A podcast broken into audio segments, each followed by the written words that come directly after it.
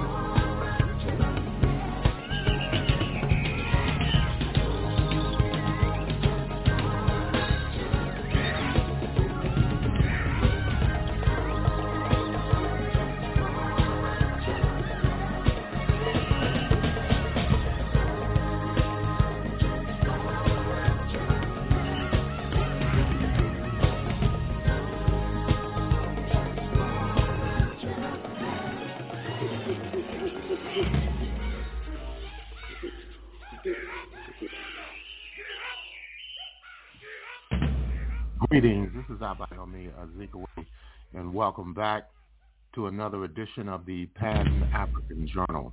The Pan-African Journal is an audio news magazine. It's brought to you here on a weekly basis. I'm your host, Abayomi Azikwe.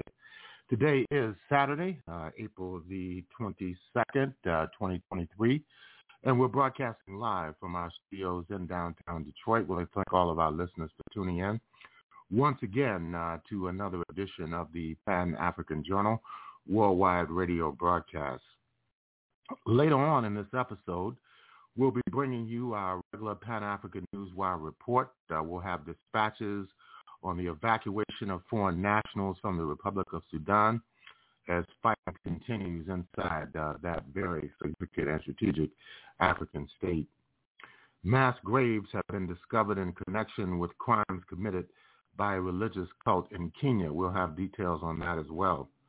Several people also have been killed in an explosion in the West African state of Mali, where the government is battling rebels. And the situation in Somalia is intensifying with the government's offensive against armed opposition forces. In the second hour, we look more in detail at the current situation in the Republic of Sudan. Finally, we listen to a briefing from the ruling African National Congress National Executive Committee on the energy crisis in the Republic of South Africa. These and other features will be brought to you during the course of our program, so stay tuned. We're going to take our musical interlude with Daniel Owino Misiani from the Kenyan state in East Africa, the Shirati Jazz music. Let's listen in.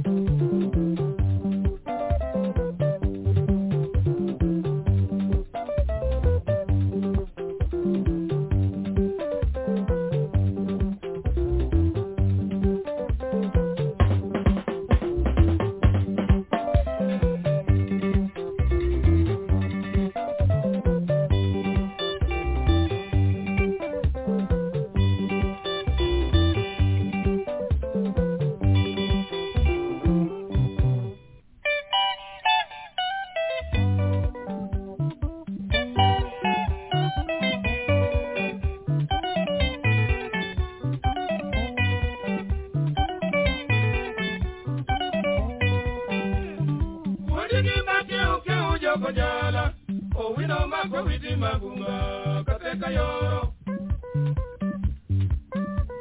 Shirati Jazz, Tawaloro Pin, Owokugore Godiambo, Ojokunam Chumbi. Oma, Sabia Donya Tiawende, Ajino Nyaka Jambo Nyaka Nyabala, Tupayo.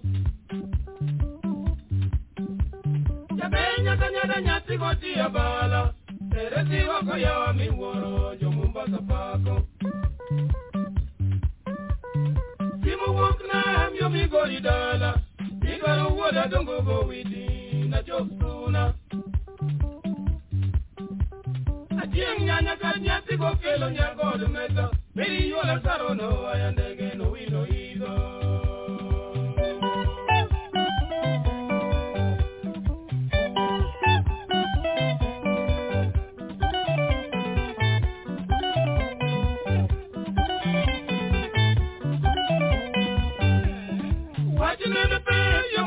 Dagi, so we know Marco with the God on your name, Tomoto Yagi. You mean no Ejadira Beggy no no, Iena Sarasana Kumi or Ekinachi, Korajo Kandege. The Benya Canada Teresa Comopi, if we don't let him marry your God, Mesaki Josuma. Samungo Konyo Gigi to go in on them to me. Almost a minute goes your page, your Mumbas and Nigizizo. Never Momo Yamo Kawachiko Kizumo, O Mommy Lazaro Pomurowana, Wotokimo. Paino Kelogari, Podala Yoka, Yotum, Yonu Wodokuyu, no Yamogari, Susuringo Kanege.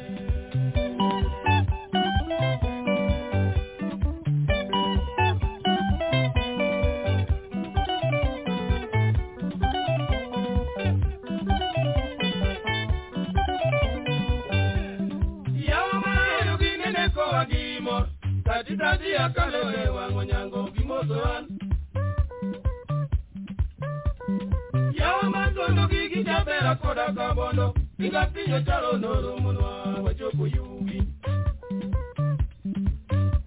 Ati nwe kaka boda ringo Boda lanya dira kiringe kimora inya Naino tomo gari ulu kuyu palma Tereba sabia dira kwangiyo Mingero Mayore. Yo, so we know Makowiti. Migoria Tia Kalekanino, I joke on Yakabania. The Plum John Jackie, the Gueno Luedo, Ongamatari Sana Conino, we get to go Kitty Combe.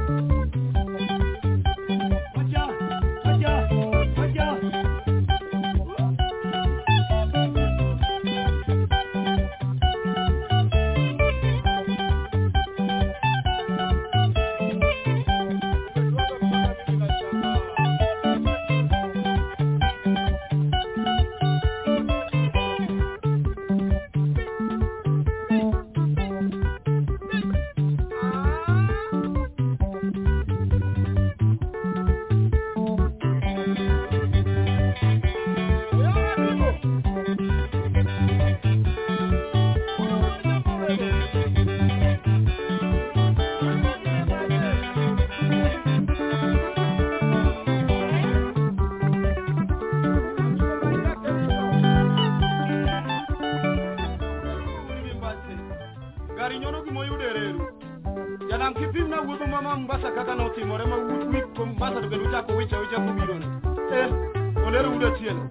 Pinyen mano. Ne wachaku wudu kaka wati mbasa. Koluongo ginyaka nyala mona tieno sopa. Wudu ne wachaku kaka odhiambo gitrain. Tokati ngeye wudu train kakchano. Warengo. Nyaka sirawedi. Pinyuru ni twagik Mombasa. Jo Mombasa kana winjo ni jo Shirati nochopo. Ne girwako wagi mor motimo ne. Kendo ne gibiro moduro. Ai wabudho kagik odhiambo wadonje tu. Wagoyo. Nyaka che. To kawo etu mnikoro wabi e chai. Wachako madho chai. Gisano to simu abgori. Nimeri nyagor meso go simu. Sano ni dwaro mondo wachopi gori sona. We. Kapo gobudho. Osama Dini osetuju gi ndege, nohaya ndege, from Kisumu to Mombasa, obiro omo jo Shirati. Mir jo Mombasa winjo ni jo Shirati dhi Migori, to mano mino wacho. Wacho minore. Sadira ni mino to gipimo, magibed piny magiwacho ne a, yawa. Kaka nyako ne ohaya ndege, suna, nyaka Mombasa ka. Kadang' odok maonge welo, okapani nyalo bedo gimaber ahinya. We uro dhi. Makmana kanya sayo konyo gi magichopo maber oduog no wino nam jumikani kejo Mombasa kodi gi sisi haya giwinjore haya wachopo nyaka pap ndege Mombasa waedo ndego muomo yamo kawatagoreta wan Kisumo to kawa gi Kisumo pap ndege yon gudo ku no segi gi boda line chon kom sumoro moro gi mor kapoko moso gi maber wasedo inje boda line to ka ginengo ngwe boda line kaka ringo mano gari mali oringo ochamo ngwe aero katito sondo chavera kabondo oyugi kisi rongo rakwaro ranen awendo uriri migori to kane gimaweyo matin kane wadhi kuyugi josna tinene ndaweyo kabisa kabili ganyo nindo ne podo ayo bimati tuju ganyo ne makaji yeki tika kajoro sene ni ah Josirati ndi bocho kanye sare hai marach ngano penjo kumano ko euda mbuo tudara tego nene okoyo tinga e mano godo wiye gedirisa okoyo no we kakinye tipunda kakchano moji no ringo aya tujon gudo gudo donje gani mueche de koro kama bi Migori tunje paroni yao Watiyo jogi mono laurgi Migori ka jino wacho ni ah yawa beno neno gimano timoro yugitcha kiko poko temo we ura we wadhi nyaka Sibania mondo gari lorjo moko poko duog jo Shirati ka ha twadhi nyaka Sibania ka waduogo walor ipinyo uma komboro gi nya sondo nyagod mesa as ha wadonjo ni gilemo no kendo gigono waero kamano gigone Nyasaye ro kamano itajo Shirati morchopo wamor aya pomo chakore ogore ema kora pimo nyasondo kaka chalo kangiye mos angiyo ni ai nyako ni beno chwende chalo mama lai kama ruboro ni mondo kel ngima mielore en ko winyo koko dendo jarumba no kego rongo uri nyar magonga ye werna komburo yoti ni ngama licha ahinya obudore to mano miel wa miel nyaka che yosipe mano budho kanyo neli ne amaja kindu ne wango lazaro ne wango ondielo war gariyo ne wango jobande akido gurgo goda je udi yatibedo ka koero makadi bergi wendo kanya mano tichung amigo kaka no budore nyaka che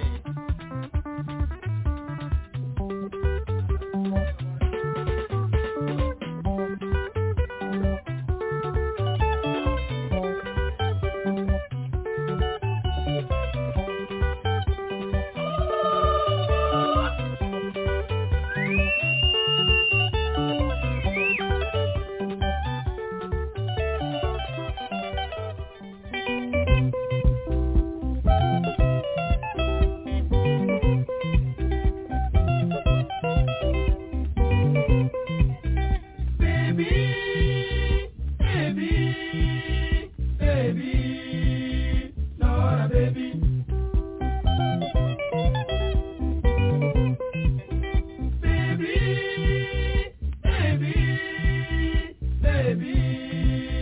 not a baby.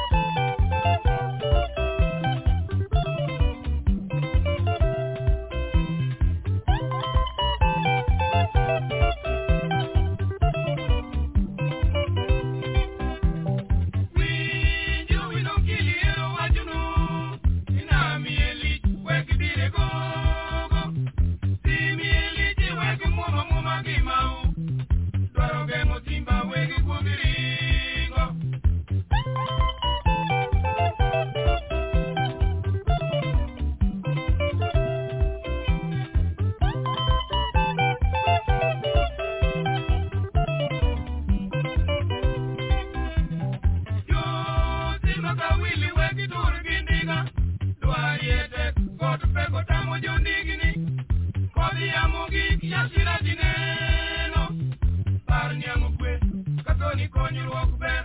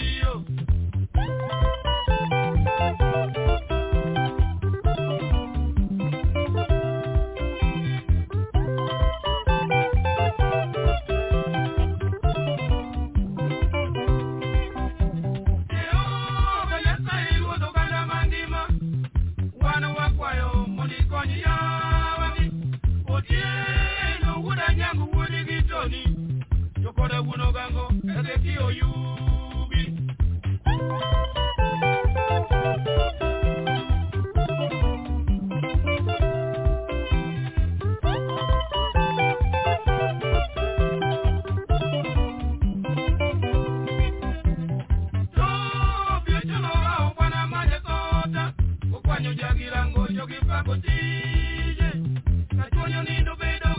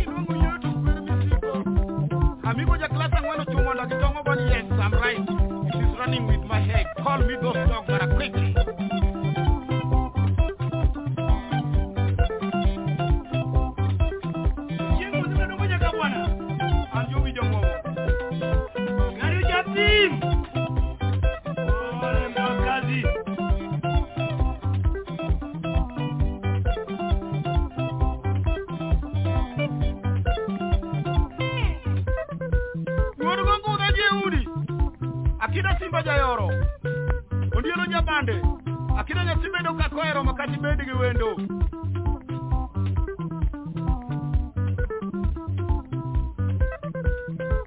Jamaica, Wurina Yalo.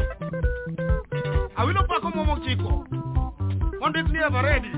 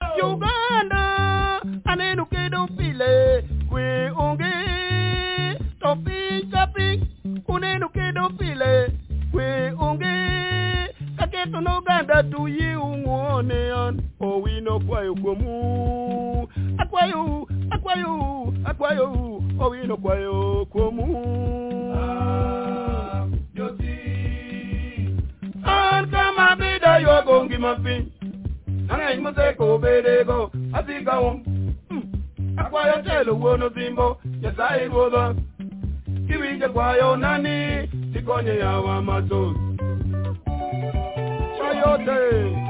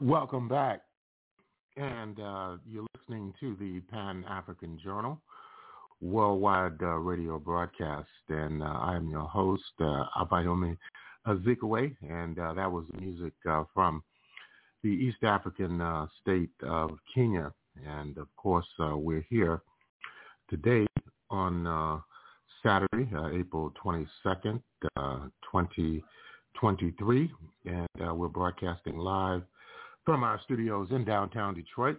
We just heard from Daniel Owino Misiani, the Shirati Jazz from times past in East Africa, the late 1980s, singing about the former ruling party, the Kenya African National Union.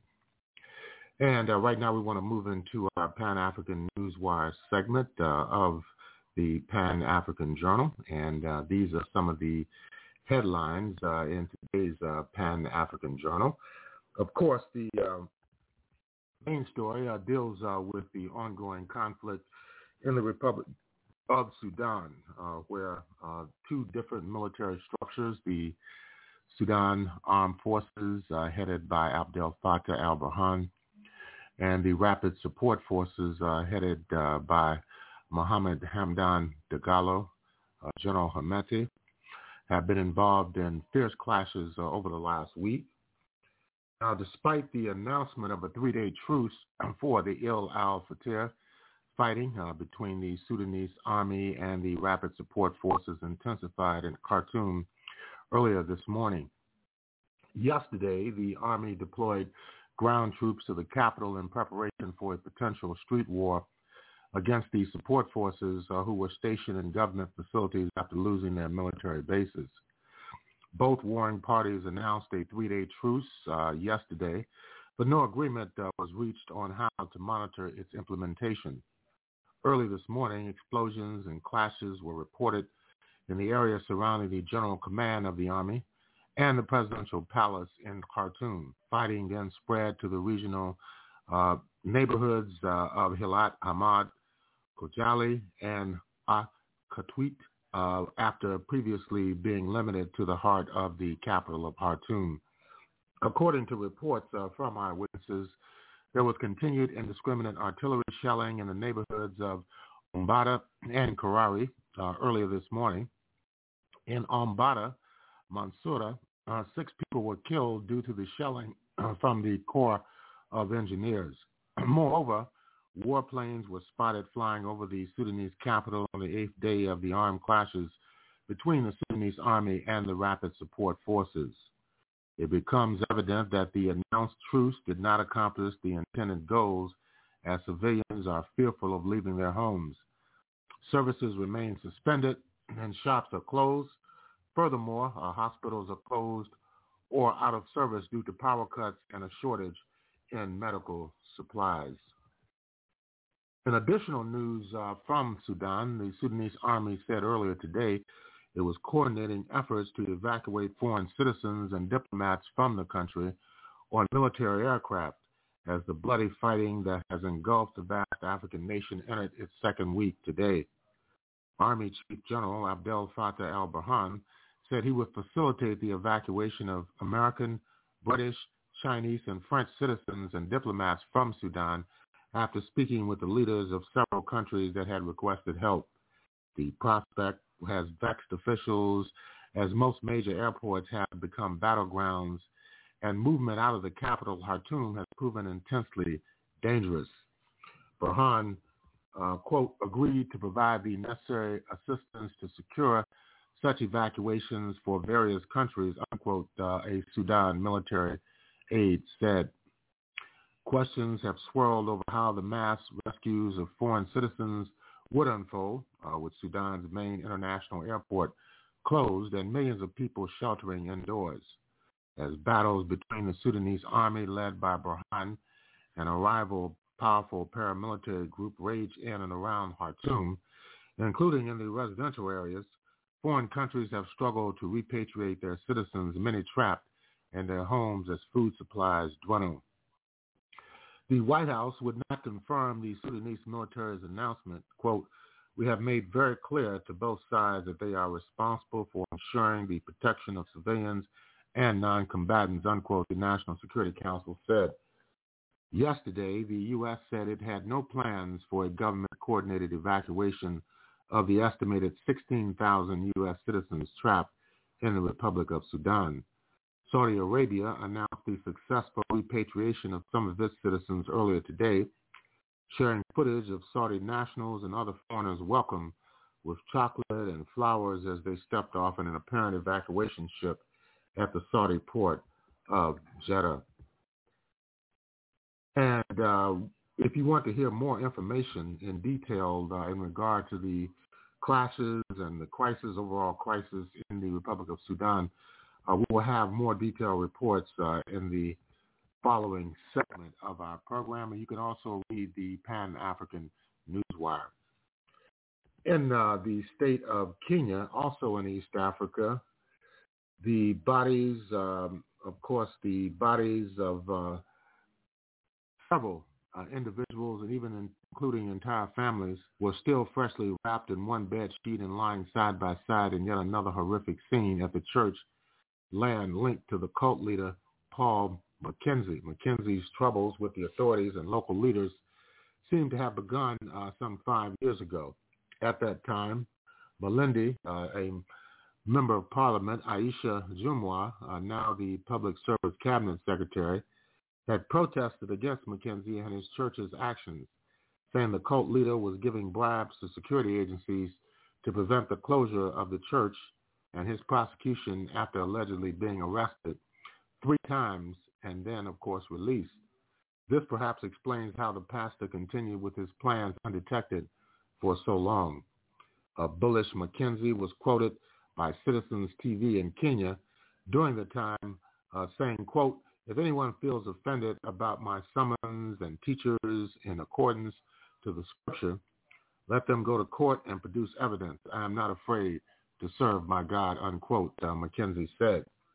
In September of 2017, Police officers raided the Good News International Church and rescued about 93 children. Pastor Mackenzie and some church members were also arrested. This was nearly 6 years ago.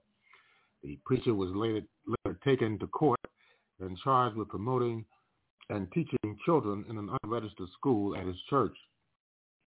He denied the charges and was released on 500,000 shillings bond with surety. During investigation, some of the children interrogated claims that education is satanic and said they had left their homes and schools to follow the pastor. The pastor's followers, who include primary, secondary school, and university students, defended their decisions to drop out of school, quoting Bible verses.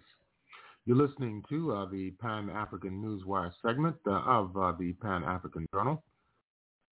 In other news, at least 10 people were killed and dozens injured earlier today in a complex attack near a military base in central Mali in West Africa. That's according to the military forces in that country.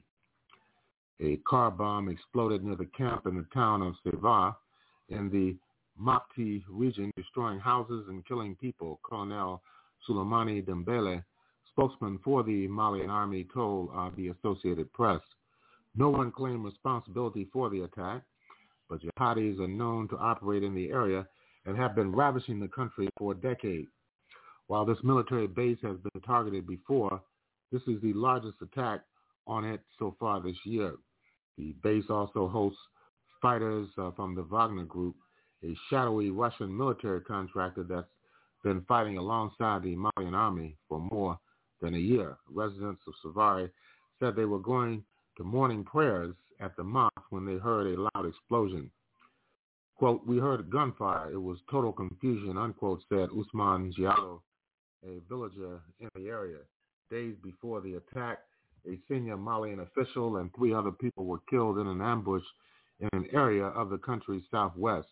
On Friday, the al-Qaeda-linked group known as JNIM claimed responsibility for that attack in its media outlet Al-Zalaka Media Foundation. In another incident in Mali's capital, Bamako, on Saturday, a military helicopter crashed in a residential neighborhood while returning from a mission. It is unclear if there are any casualties, and the Army said the situation is being assessed. And finally, in the Horn of Africa state of Somalia, Somalia's military repulsed an attack by jihadi fighters in a remote region of the country earlier this morning, killing at least 18 of the Al-Shabaab militants, according to a top army official. At least 3 civilians described as, quote, traditional elders, unquote, were killed in the fighting near the Masagawa town near General Muhammad Ahmed Taradisho said this by telephone. Masagawa is located in the central region of the Gao Gadoud and home to a military base. Resident Yusuf Sheikh told the media that militants overran the base, confiscated weapons, and burned battle wagons during the attack. Quote, it was early in the morning, and Al-Shabaab completely took over the whole town, including the military base, forcing the government forces out of the town, unquote, he said. Sheikh said several people were killed in the attack and others were missing. Al-Shabaab, which has ties with al-Qaeda, opposes the Somalian federal government in Mogadishu, the capital. The group intensified attacks on military bases in recent months after it lost control of territories in rural areas to government forces. Al-Shabaab members have fought for years to create an Islamic State in the Horn of Africa nation. African Union peacekeepers and occasional U.S. airstrikes on Al-Shabaab targets have tried to help keep the rebels at bay. Somalia also is facing its worst drought in decades. During a visit there earlier this month, the United Nations Secretary General Antonio Guterres appealed for, quote, massive international support, unquote, for that Horn of Africa state. With that, we're going to conclude the Pan-African Newswire segment of the Pan-African Journal. In concluding this segment of our program, we'd like to remind our listeners that the Pan-African Newswire is an international electronic press service. It is designed to foster intelligent discussions on the affairs of African people throughout the continent and the world.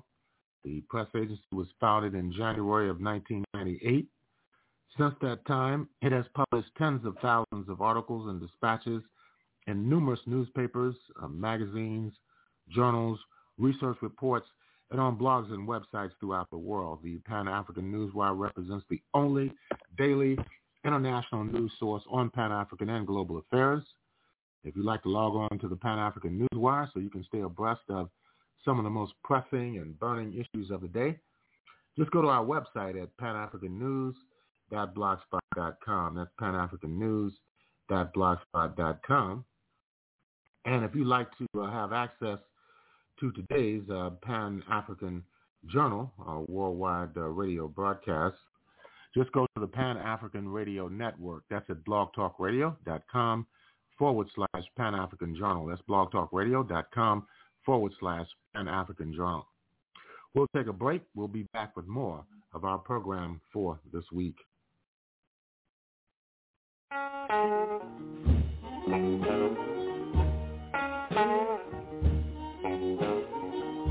Well, the woman I love,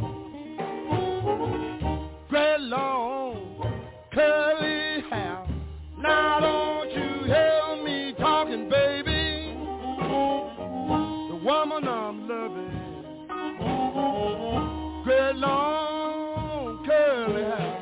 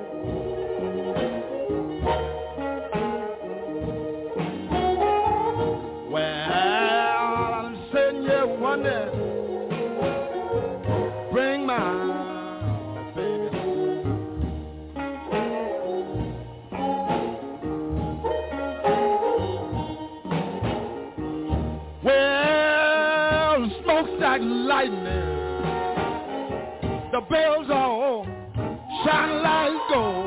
Now don't you hear me talking, baby? Smokestack lightning. Bells all shine like gold.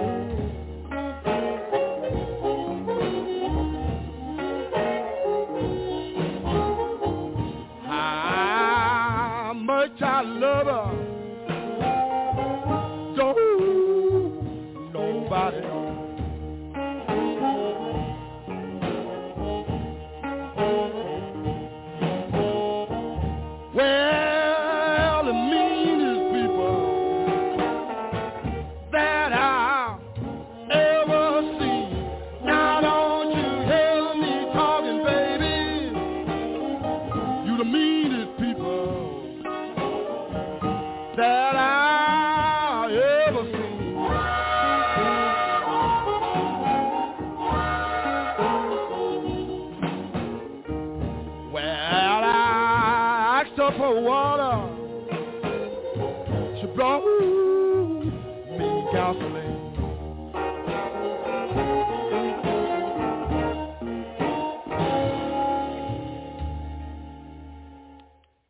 Welcome back, and that was the sound of Mr. McKinley Morganfield, popularly known as Muddy Waters, singing the classic blues number Smokestack Lightning, and you're listening to the Pan-African Journal, worldwide radio broadcast for Saturday, April the 22nd, 2023. We're broadcasting live from our studios in downtown Detroit, and of course, we have been covering extensively the ongoing clashes in the Republic of Sudan, and we're going to listen right now to a report dealing with the international dimensions of the current situation, security situation inside the Republic of Sudan. Let's listen in.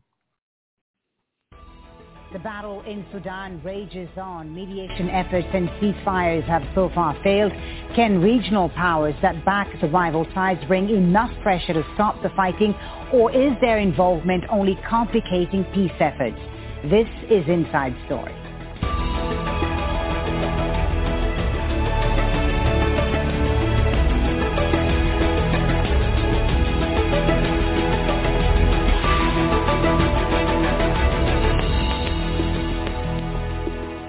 Hello and welcome to the program. I'm Folly Bah Thibault. Fighting in Sudan between forces loyal to two generals is threatening to turn into a prolonged conflict. Violence erupted in Khartoum a week ago. That followed weeks of power struggles between Army Chief Abdel Fattah Al-Burhan and his deputy Mohamed Hamdan Dagalo, known as Hemedti, the commander of the Rapid Support Forces, or RSF. So far, hundreds of people have been killed and thousands injured. It's led to thousands more fleeing the capital, Khartoum, for neighboring Chad. Many of them fear this may be the beginning of a much wider conflict. Now, outside forces are complicating the situation, with both sides receiving support from regional and global powers. We'll get to our guests in a moment, but first, this report.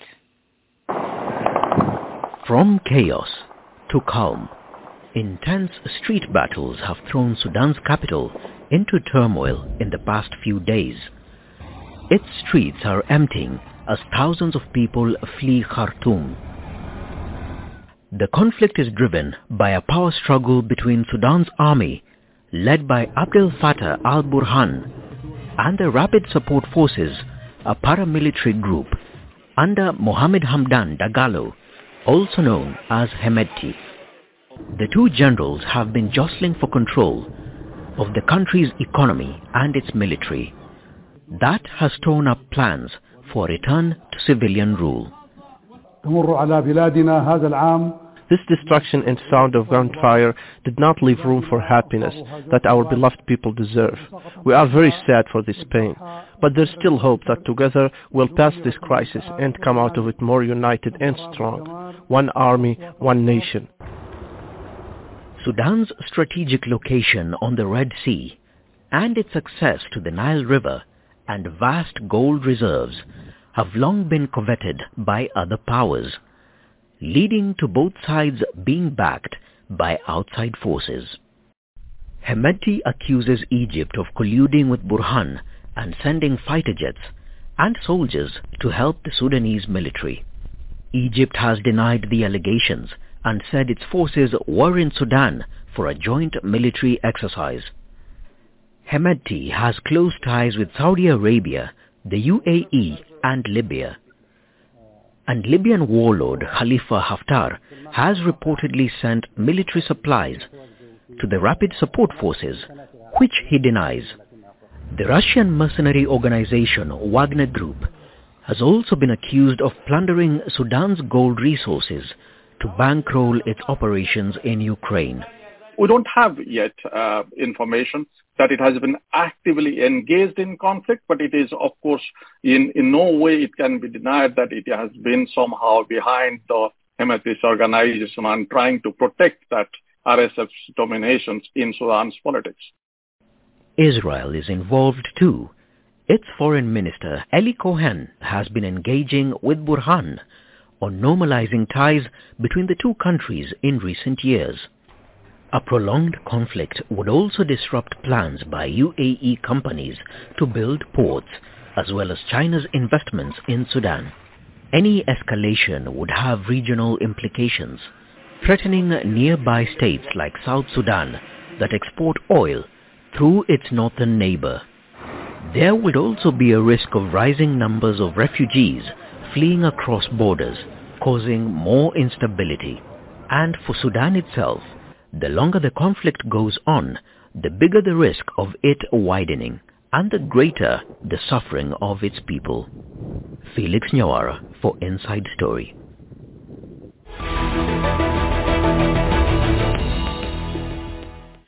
Well, let's now bring in our guest for today's Inside Story. Joining us from Cairo is Matt Nashed, who is a journalist and analyst covering the Middle East and North Africa region. In Khartoum, Sudan, Khulood Hayel, founding director at Confluence Advisory, a Sudan-based think tank. She's also host of Spotlight 249 on Capital FM Sudan. And in Montreal, Canada, is Khalid Medani, associate professor and chair of the African Studies program at McGill University. Khalid is also author of many political and economic publications on Sudan. A warm welcome to you all. Thank you for joining us. Khulood, in Khartoum, let me start with you if I can. I understand that you've been coordinating safe passage for people to leave Khartoum. Can you tell us first about the current situation on the ground? Are people able to leave? And if they are, where are they heading to? Well, it's quite a difficult, gut-wrenching decision to make, whether to stay or to go. There are risks, considerable risks to both. Some people have made the calculation that it's better to stay and wait for a better sort of, exit, a more secure exit, and others have decided that it's too dangerous for them to stay, and so many are heading southwards towards Jazeera State on Madani Street. But what we've just heard in the past few hours is that Madani Street has seen some clashes between the paramilitary RSF and the Sudan Armed Forces, and has been taken over by the paramilitary forces, which makes it difficult for people to traverse, mostly because experiences of others of passing checkpoints by the paramilitary forces say that people have experienced looting, and people have experienced being shot at and being sent back. So that is no longer as much of a viable option. Have people been able to leave the country and head to Chad or other neighboring countries? Well, Khartoum is bang smack in the middle of Sudan, and so it's very difficult to get to any of Sudan's borders. Of course, Sudan borders many countries, and you said earlier that I was helping people to find safe passage. Everyone is doing that. There are WhatsApp groups that have been set up, sort of Twitter sites, spaces that have been set up. People are calling each other, using, most importantly, local resistance committees who know the streets really well. And it's just a case of, at this point, almost Russian roulette, whether you make it through or not. Khulood, we are discussing today on Inside Story the foreign component to the confrontation. Are you aware on the ground in Sudan of any direct or indirect involvement by regional countries in the current fighting? We've heard reports of Libyan warlord Khalifa Haftar perhaps sending military support to the paramilitary RSF, reports of Egypt sending support to the army. What is the extent of outside involvement in the current fighting? Well, those of us who have access to the internet, who still have access to the internet, have been keeping up with the reporting on what's going on in Sudan, and increasingly people are unsurprised by the fact that Sudan's neighbors would get involved for several reasons. One, there's a history of some of these actors, particularly Egypt, favoring SAF and the United Emirates, sort of having working relationships with both the armed forces and the paramilitary forces, but favoring the paramilitary forces. So, there is an awareness that this is happening. By now, one would have expected that supplies, particularly for the paramilitary force, would be dwindling, but that doesn't seem to be the case. So it does track with reporting that there is external engagement. All right, Matt Nashed in Cairo, let me come to you. Tell us more about the foreign component to the current fighting. Who supports whom and to what end? What are some of these regional powers wanting to get out of Sudan? Yeah, I think, the fault lines right now look increasingly clear, right? And they're not so different, I think, than the fault lines that predated the fighting as well, as Khulood alluded to. SAF, Sudanese armed forces have always been favored and outright supported and then coordinated with by Egypt, and this dates back to a very, very long history. It dates back to current leadership in Egypt right now.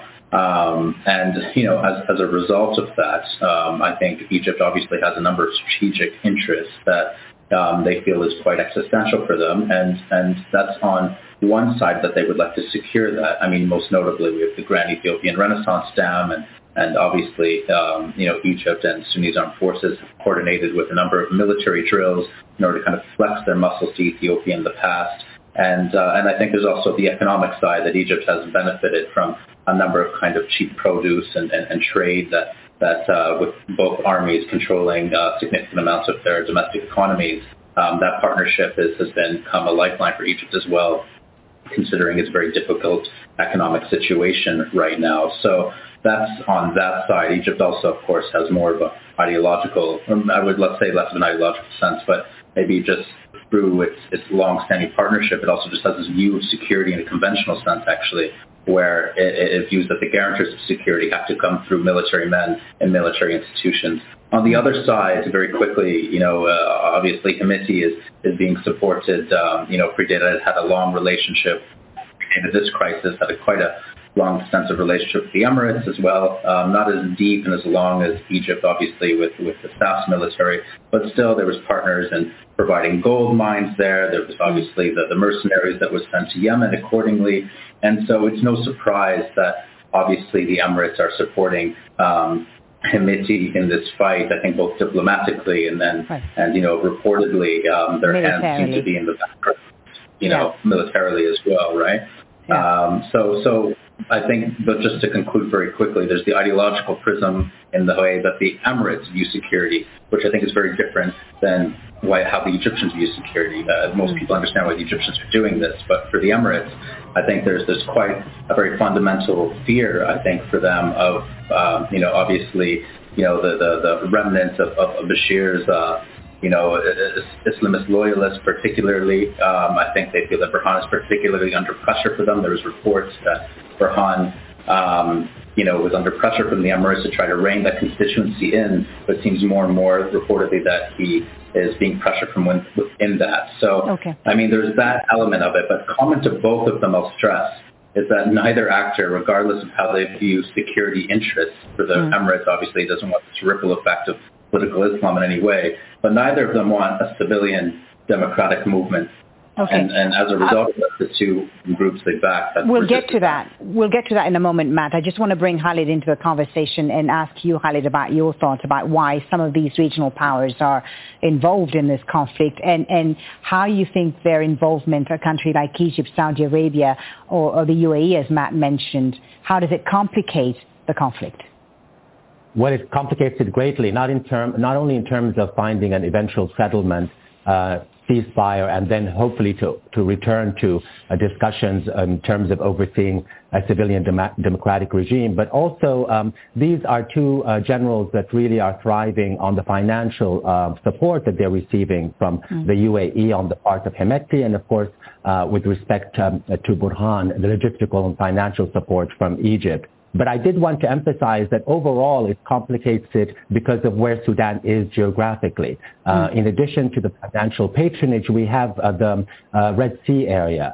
Sudan is extremely strategically placed. And so if we look at it in a kind of a larger way, what we see over the last year since the revolution of 2019 is a scramble over building a naval base in Port Sudan. And that is something that the UAE cares deeply about. They've already invested $6 billion, I believe, estimated to build a naval base in Port Sudan. We have Russia, of course, interested in it as well. The United States has conducted military exercises with the UAE, Port Sudan. And we also have China that's interested in that region. So that part of the story is crucial because it gives us a long-term understanding of why Sudan is so important. In addition to that, it's important to understand that there are extreme financial investments on the part of Saudi Arabia and the UAE, in addition to the logistical financial support. Billions of dollars worth of land to deal with. Let me ask you about that. The UAE and Saudi Arabia are the financiers of the Sudanese army and the RSF, the Rapid Support Forces, who, as Matt said, lent them fighters for the war in Yemen. But now that the war in Yemen is winding down, it seems, do you think these two sides can get the generals to listen? Khalid. I do. I think that's a very important point. I do think that since Saudi Arabia has sought an exit option in Yemen, and the UAE obviously, of course, has mired itself in Yemen, and that proved unsuccessful. I think that it's most people acknowledge that at this point there are changing calculations on the part of the United Arab Emirates. They no longer have that kind of interest. In other words, Hemedti no longer serves the role that he served so well for them. in Yemen, and also, of course, in Libya, when they also supported him against alongside Haftar in Libya. I think that calculation means that there is a possibility that the UAE would put pressure on Hemedti, or rather withdraw any kind of support. I do believe that Hemedti's desperation from his part, there are other calculations from Burhan, have very much to do with the fact that he has lost the kind of external patronage that he wanted or kind of enjoyed in the past, nor has he been able to get the kind of support from Ethiopia that he was counting on from Abiy Ahmed. Okay, Khulud, let me come to you on this. As we've heard from both Matt and Khalid, there are a lot of players, outside forces in this conflict, which means a lot of would-be mediators, from Egypt, of course, the UAE, Saudi Arabia, the Russians, even the Chinese to some extent, as you heard. How do you think this complicates the solution to ending the fighting? And which of these mediators do you think stands a chance at convincing the generals to stop the fighting? Well, it complicates it massively. You know, the fact that you have these different actors who have different interests in Sudan, but also in the region. So, for example, the reporting that General Haftar in Libya is sending troops to support Hemedti and the paramilitary forces, whereas the Egyptians are sending aerial support and other types of support to the Sudan armed forces on the other side, whereas in Libya they're on the same side, Haftar and the Egyptians. And so there's a bit of a sort of chaotic scene here, and it makes it very unpredictable which interest will win out in which sort of geography. I think when it comes to mediators, it's not a case of choosing one over the other. But clearly, who has the most leverage right now? Yeah, so the thing is that's exactly the point, that leverage is required. And no one, not even those who have leverage, have put leverage on the table, which is why we have had 3 consecutive failed ceasefires. But the Egyptians have been able to secure enough of the ceasefire to land their plane, pick up their soldiers, and leave. The Emiratis said that they have helped the Egyptians do that and secure those reassurances. So clearly there are avenues for a ceasefire. The issue is that all of these actors need to work together. They need to be in lockstep with each other, including all the P5, and Russia, China, and the US, and others. And that we haven't seen that happening. We've seen a very fragmented international response. Okay. Matt, you mentioned earlier that it is not in the interest of the Saudis or the Emiratis to have a civilian-led government in Sudan. Why is that? And does that mean that these 2 countries cannot mediate in this conflict? Well, let me qualify my statement by saying I don't think it's the interest of pro-democracy groups, genuine ones in Sudan, to have quote-unquote civilian-led, which I think is just a euphemism for failed partnerships of military, personalities that de facto control the state with civilian bases.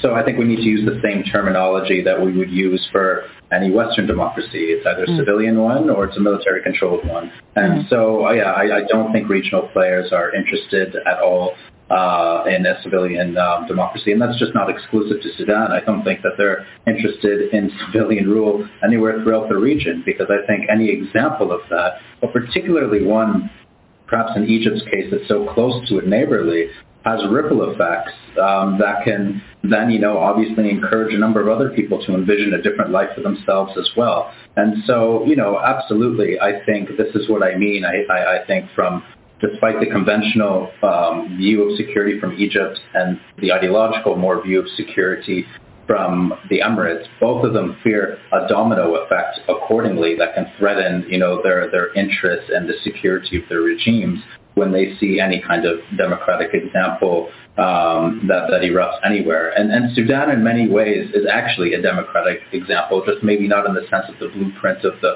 quote-unquote nation state, but the spirit of democracy is very much thriving there. And then a lot of the things that Khulud mentioned in terms of how these resistance committees are assisting civilians, that's indicative of how that spirit of democracy and credibility of actors that are rallying for one another is still existing even amid the war. All right. Khalid, your thoughts about this. What are these regional powers, including the Emirates and Saudi Arabia, Egypt even, what are they more interested in right now? A stable Sudan or progress towards establishing a democratic government? Well, they're not, without question, I agree with your guest 100%. They're interested in a stable Sudan. But the important question, or the question that raises itself, as we say, is can there be a stable Sudan with one of these generals taking over? And I think the answer is a categorical no. I think what the depth of this crisis, what it has demonstrated, even on the part of Egypt, UAE, and Saudi Arabia, is that a military government in Sudan is not capable actually of delivering stability. And here we turn to the United States, which I think is important, including the Congress that asked for sanctions against these generals. For the United States, for good or bad, but the position is that there is no possibility for stability for Sudan and the region, which is even more important to them, without returning to some form of civilian government. Right. I think that is. Do you think enough international pressure has been applied by the U.S.? Absolutely not. In fact, there are Americans in Congress who are complaining and criticizing the Biden administration. However, as the crisis deepens and American citizens are not even taken out of Sudan except staff, I think the criticism in Washington is emerging. Unfortunately, the depth of the crisis and how it's going to threaten the region is pushing the Biden administration to try to find an option here. And this has happened in the past. There is always the possibility the United States can actually put pressure, particularly on Saudi Arabia and UAE, because actually they were part and parcel of helping to oversee the framework agreement that did not go through. That's key. The final aspect that I'd like to mention is Egypt. Egypt is absolutely not interested in a transition to a civilian government. But Egypt is making miscalculation from my perspective, in the sense that they actually are underestimating the influence of the former members of the National Congress Party that are backing Burhan. They feel that Burhan would be on their side. And even though the regime at least is opposed to the Islamists, so to speak, they are underestimating the strength and the role of the remnants, as we call in Sudan, of the National Congress Party. Here again, we want to talk about a final important source of patronage, and that is the vast wealth of the National Congress Party and its members. Much of that wealth actually is in other countries, other bank accounts. This is why discussions of targeted sanctions against these two generals I believe is going to be extremely important. It's already on the table in Congress in the United States. Okay, Khulud, your thoughts about this. Khalid says targeted sanctions against these two generals, and he also said something interesting, that Sudan cannot be led by either of these two generals. If not them, then who or what? I mean, no one here wants either general to rule. That has become... that was always crystal clear in the way that the pro-democracy movement has been pleading with the international community to heed their call for a fully civilian government. When Burhan and Hemedti inherited the state from Omar al-Bashir and started this, sort of domino effect that has led us to where we are, they faced resistance from pro-democracy groups at every turn, and it was the political process and the political agreement preceding the clashes on Saturday that really tried to embed military rule into a sort of a future political dispensation. That has been outright rejected by many people in this country. There is a sort of idealism, I think, within the international community that perhaps these generals could be reformers. Perhaps they could somehow, and against all odds, midwife a civilian democracy in Sudan. Everyone in Sudan already knows that that's not possible. So for me, it's a question of, I think alternatives will emerge. I think we're in this conflict for a while, and as this conflict, continues, we will see civilian alternatives emerge. But what is crystal clear right now is that neither one of these generals, even if one of them were to win militarily, will have the legitimacy after this level of conflict in Khartoum to be able to govern. So there's absolutely no stability to be found from either one of them successfully coming out of this. Matt, your thoughts about this. What do you believe is the way out of this current impasse, and who do you think, coming back to our initial question, who do you think is best equipped today to mediate a successful resolution to this conflict? Listen, the way out to the current situation, I fear, isn't going to be as easy, and this is something that the global community, in particular Western countries, have brought about themselves.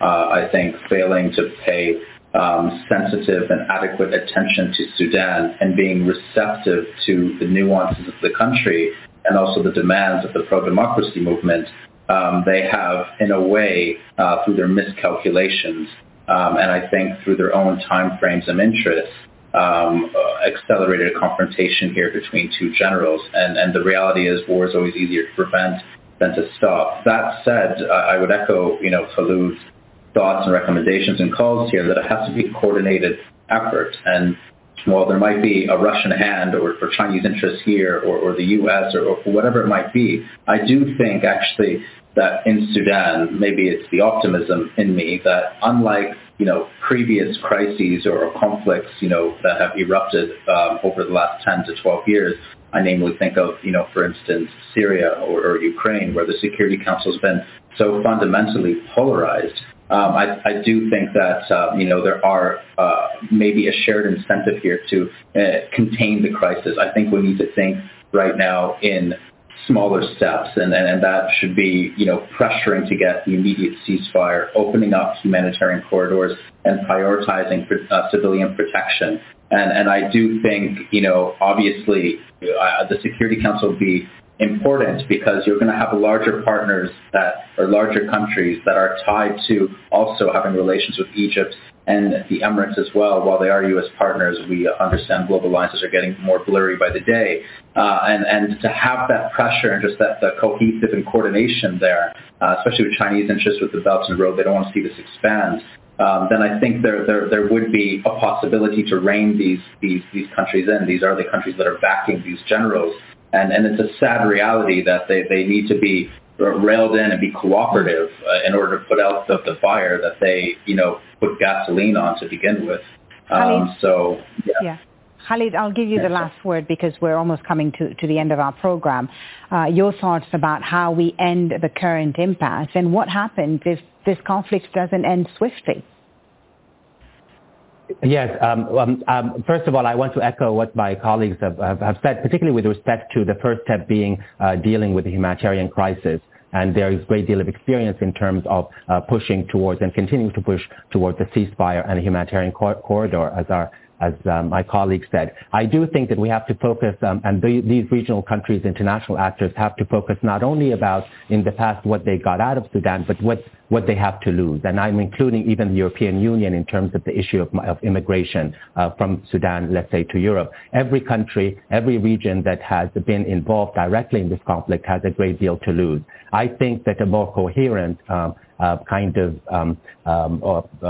cooperation among both regional and external actors is extremely important. And here I would reference not only the Middle East countries, but actually kind of post-conflict African countries like Sierra Leone and Liberia. And that is that these conflicts have seen, as you know full well, a transition to civilian democracy. I think that model is important. And here I mentioned the African context because the regional players of the African Union, the African countries who have the most to lose and may not necessarily have the greatest leverage, must be included as an essential part of the solution because of their experience in the African continent of actually transitioning post-conflict societies into a civilian democracy. We cannot look just regional African bodies like IGAD and the African Union must be included. Thank you very much.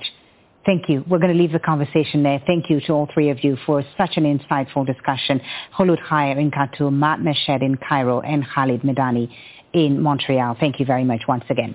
And thank you too for watching. You can always watch this program again anytime by visiting our website at aljazeera.com. For further discussion, go to our Facebook page. That's facebook.com/AJ Inside Story. And of course, you can join the conversation on Twitter.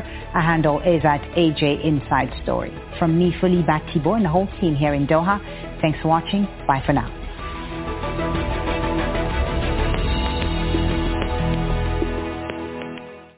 Welcome back, and that was a discussion on the international ramifications of the ongoing crisis, security crisis inside the Republic of Sudan. Now we want to listen to a debate that aired over France 24 just 2 days ago, bringing together several figures in Sudan as well as others who have been studying the situation there for some time. Let's listen in.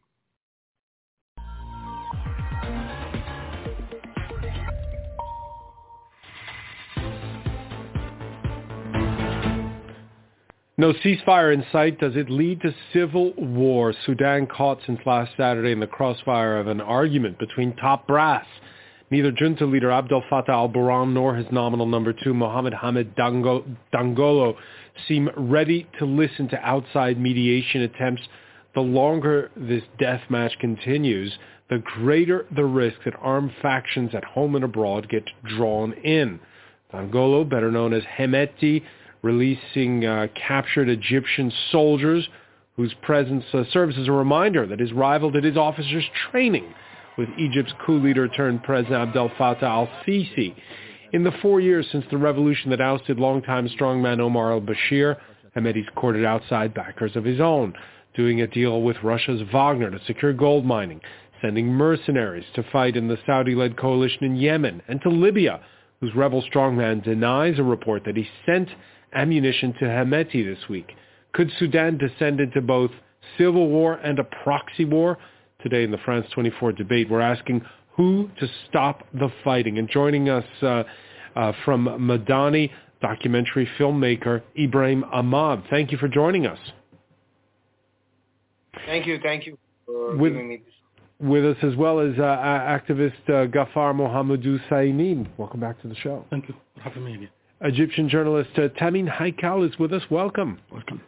And Horn of Africa researcher Roland Marchal with CERI, the research wing of the French Political Science Institute. Thank you for having me. Nice to see you. The France 24 debate, where you can join the conversation, and you have on Facebook and Twitter, hashtag F24Debate. There's no other option but the military solution. A blunt General Al-Burhan, speaking a few hours ago to Al Jazeera, after Sudan's ruling military council gave a surrender ultimatum to Hemedti and his rapid support forces, paramilitaries. Last couple of days, we had been told maybe not ceasefires at sundown. It's not happening this time. Let me begin with you, Ibrahim Ahmad. Tell us what it's like where you are. Okay, so basically I was living in Airport Street in the middle of the fire next to the RSF headquarters that they overtook about a year and a half ago from the NISS. So basically around 3 kilometers from where I live, it all started next to the stadium, the unfinished stadium. So it all started there, and then soon it came all over Airport Street and Riyadh area and military headquarters where the real fight happened. And then I traveled this morning to the closest city where everybody's fleeing to, which is Madani. But my friend lives before Madani, so I'm staying here for a couple of days away from the fire, because for the last 5 days, you know, it was all about heavy artillery, you know, aircraft, all kinds of bullets, especially that where I was living, they were right next to the window. So all the blasts, all the bullets, just when the aircraft flies by, they all immediately start shooting with everything. What were those 5 days, Ibrahim, what were those 5 days like? Were you able to get out at times to go buy food, or did you have to stay indoors? Well, it's food was accessible, but not that accessible. So the first 2 days, supermarkets were filled with people.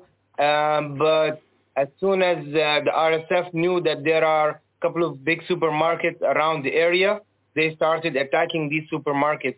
So the supermarket owners were closing, like since the second day or the third day ongoing, they immediately closed. And so now you've left, and we saw images earlier of people at the bus terminals leaving the capital. What were people telling you? So basically, most of the people are fleeing to the closest city, safest city, which is Madani. So hundreds of people just fleeing, going to the bus station and then taking either big buses or small cars or minivans, any kind of vehicle to go away. But there's a trick where small cars are more dangerous than the big vans, because they take it as the special cars. That means you have more money. So then it's either you'll get attacked and then thrown out of the car, or you're shot. So chances are way worse if you're in a special car. So that's why most of the people go with minivan or big buses. And even the ticket price is like almost triple times the price. Wow. Gaffar Mohamedou Saemin, of course, you have family in the capital? I have a family in the capital. I have family in the rurals, in the Darfur. And Saturday we woke up to see this, to witness this horrific, the bombardment, shelling by tanks, by artilleries, by airplane. And this, when I first thing came to my mind was to call my mom to see how she was. And I found out she was hiding under her bed in Nyala, which is 1,000, some 1,000 kilometers away from Khartoum. So the situation is really devastating. Tell our viewers, where's Nyala exactly? Nyala is the capital of South Darfur. Right. Capital of South Darfur is the western part of Sudan. So this is roughly about 1,000 something.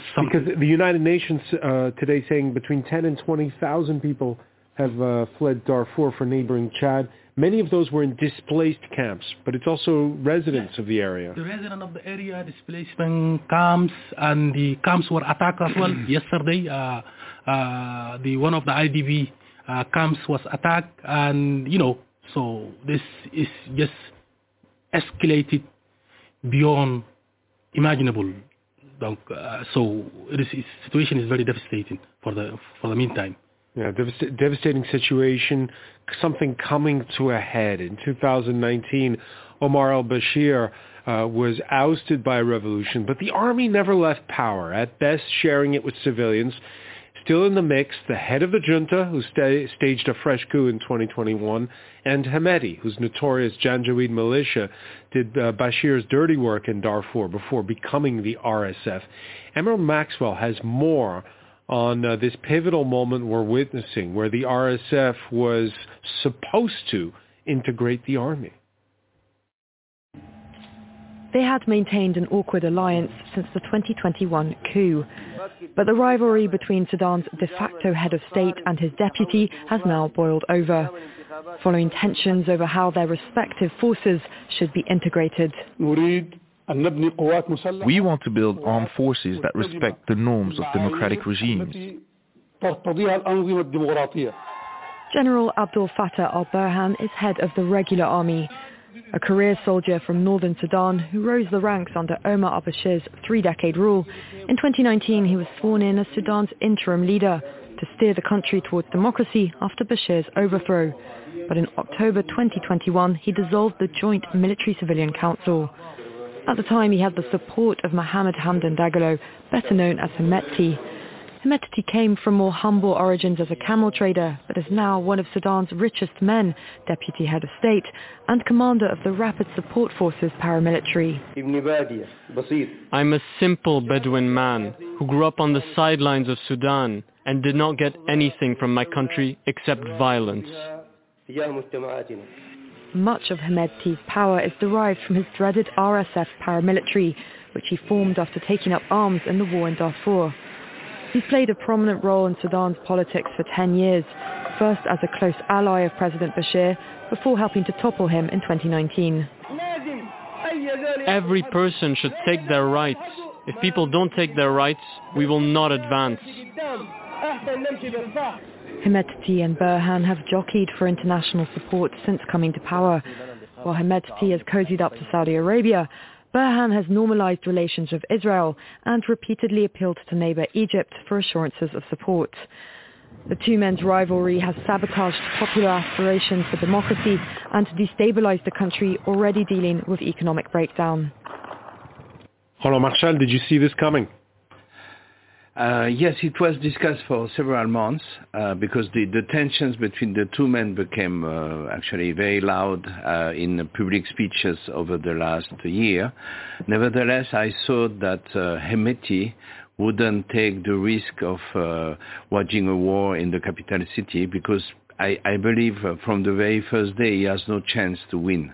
Not because he's not liked by the population in Khartoum, and then because he's a militia, while Burhan has got the support of the full army, so all contingents even scatter all over the country, and get support from Egypt. And yet it's day 6, and the fighting is still raging, and it turns out, you know, we have announcements that something's been captured, and then it turns out we're not sure if it has or not. The news is now a matter of war, so therefore I wouldn't believe much of what is written on social networks or statements made like the one made by Burhan just now. You have to be extremely skeptical about all that. Nevertheless, you have some very clear parameters. Burhan has the monopoly of air power. Burhan has many more armed heavy weapons than Hemedti. Burhan has no problem with the logistics and ammunitions. Maybe Burhan has even additional support from Egyptian special forces. Hemedti got here and there some reinforcements, but I doubt he could manage to stay in Khartoum, let us say, I guess in Khartoum, which means only in Khartoum, the fight may be over next week. Maybe next week, but certainly not for now. Tamim Haikal, it's an estimation that it's more than 100,000 fighters for the RSF forces. Both sides have a lot of firepower. Actually, yes, but even if a lot of observers, international observers, giving the Sudanese army the advantage above the RSF, but RSF also, with counting, putting into consideration the wide space of Sudan and how they are getting a lot of support from Chad or from other neighboring countries like Libya, from Haftar. I think it's not about the balance of power, and the power of the army here can contain this, because Hemedti can make the guerrilla warfare, can play with that tribal society in Sudan that is very complicated. Also, as we can... So what you're saying is the longer it goes on, the more we have the chance of... It will be more difficult. There will be more difficulties for the Sudanese army. We know that there is a lot of support from Russia, from Wagner Group. They are existing in Sudan to secure the gold mines. We know also that he's taking a lot of support from the Emiratis, and they will not leave him be defeated easily in the next period. All right. I think the number has been slightly exaggerated. The 100,000. I think this is the propaganda that's been lately, propagated by the political parties of the central, the freedom and exchange, what we call the freedom. Also for freedom and change. Yeah, for freedom and change, central committee.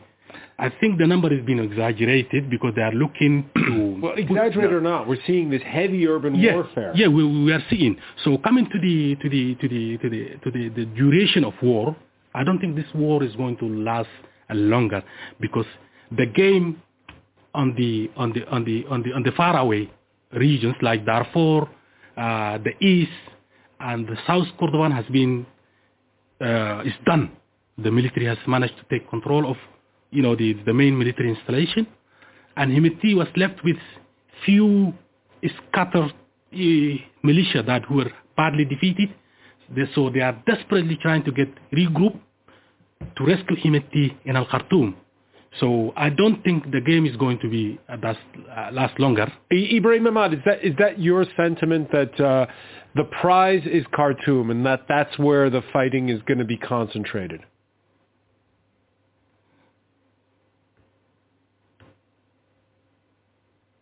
Ibrahim Ahmad, can you hear us? Yeah. Say again. Can you repeat the question? Do you agree that the feeling is that the prize is Khartoum, and that's where the fighting is going to be concentrated? Exactly. I mean, all of the focus of the RSF been targeting the headquarters, the areas around Riyadh, Khartoum Airport Street, Khartoum 2, Khartoum 3. Forest Road, Omdurman, Bahri. They are attacking a lot of pharmaceutical companies, bakeries, shops, everything. So the whole thing is focused on Khartoum. This is the big prize of the RSF. If they win over here, then they will take over the whole Sudan. I don't think so. Yeah. It will be. Yeah. More, you have to look back the history of the RSF. RSF mostly recruited in Darfur. So certainly there will be a problem in Darfur, and whatever are the military gains today by the Sudan Armed Forces. The question is elsewhere.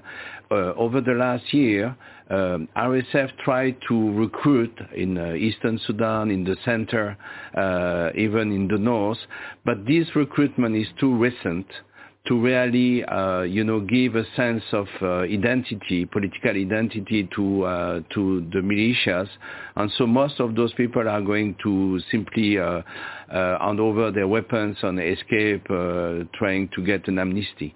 So that's why the key issue is what is going to happen. I'm not saying it's the only issues, but the key issues are what is going to happen in Khartoum, despite the fact that they will be fighting elsewhere, and then what's going to be the situation in Darfur, because in Darfur, RSF will be could mix within his own constituency, and therefore play a game against the Sudan Armed Forces, as they could have done, on to a certain extent, some have done in the late 2000s.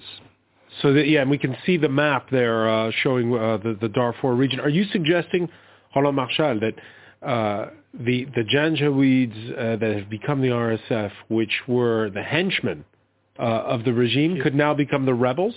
Of course. I think you have to understand, the leader of the so-called Janjaweed is called Moussa Hilal. Yes. Moussa Hilal was the key leader in the mass killings that occur in 2003, 2004, 2005.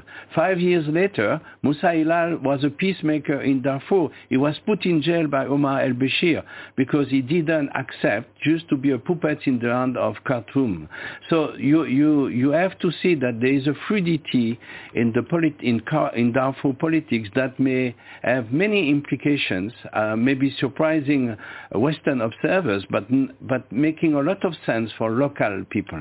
Before I respond to the Roland, I just want to go back to the point of your guest from Khartoum that said if the Hemedti or Rapid Support Forces manage to take Khartoum, the game will be over and on. I don't think so, because if it would be that easy, he would have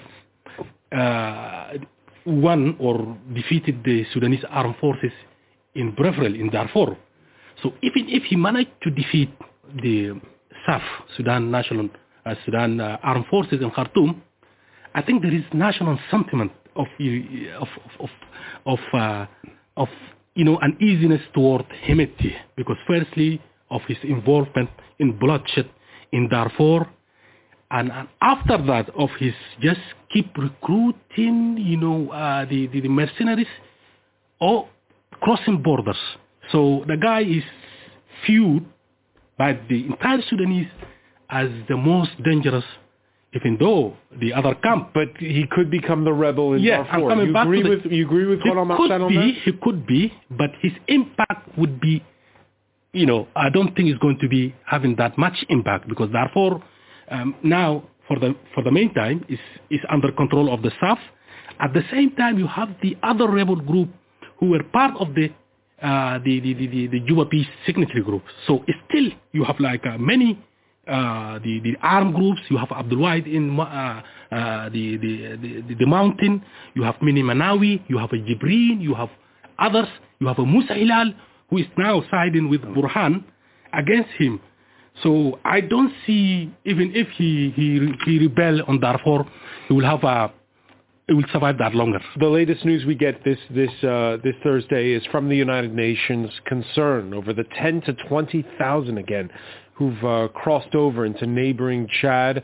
Earlier it was a group of some 300 Sudanese troops that we don't know if they sought refuge in Chad or were caught trying to loop around RSF forces. Either way, they were disarmed. This Sudanese war does not concern us. We must raise awareness among our citizens. This is a war between the Sudanese. It does not concern us, Chadians. I am an Arab. I have relatives on the other side, but I am a Chadian Arab.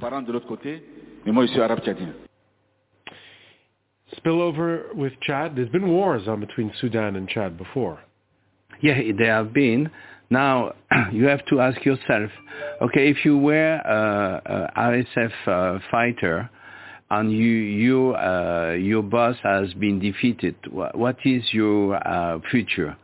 I guess, going back to Darfur, the situation won't be easy, so you will see, okay, if really I fear much, I could go to South Sudan, I could go to Libya and find a job as a militiaman, paid for by whatever Haftar or others.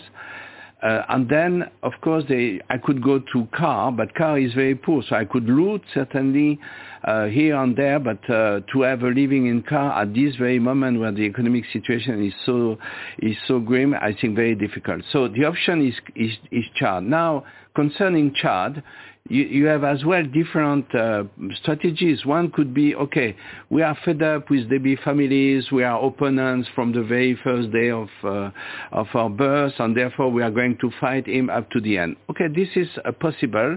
There are some good, explanation for that. But this is only one scenario.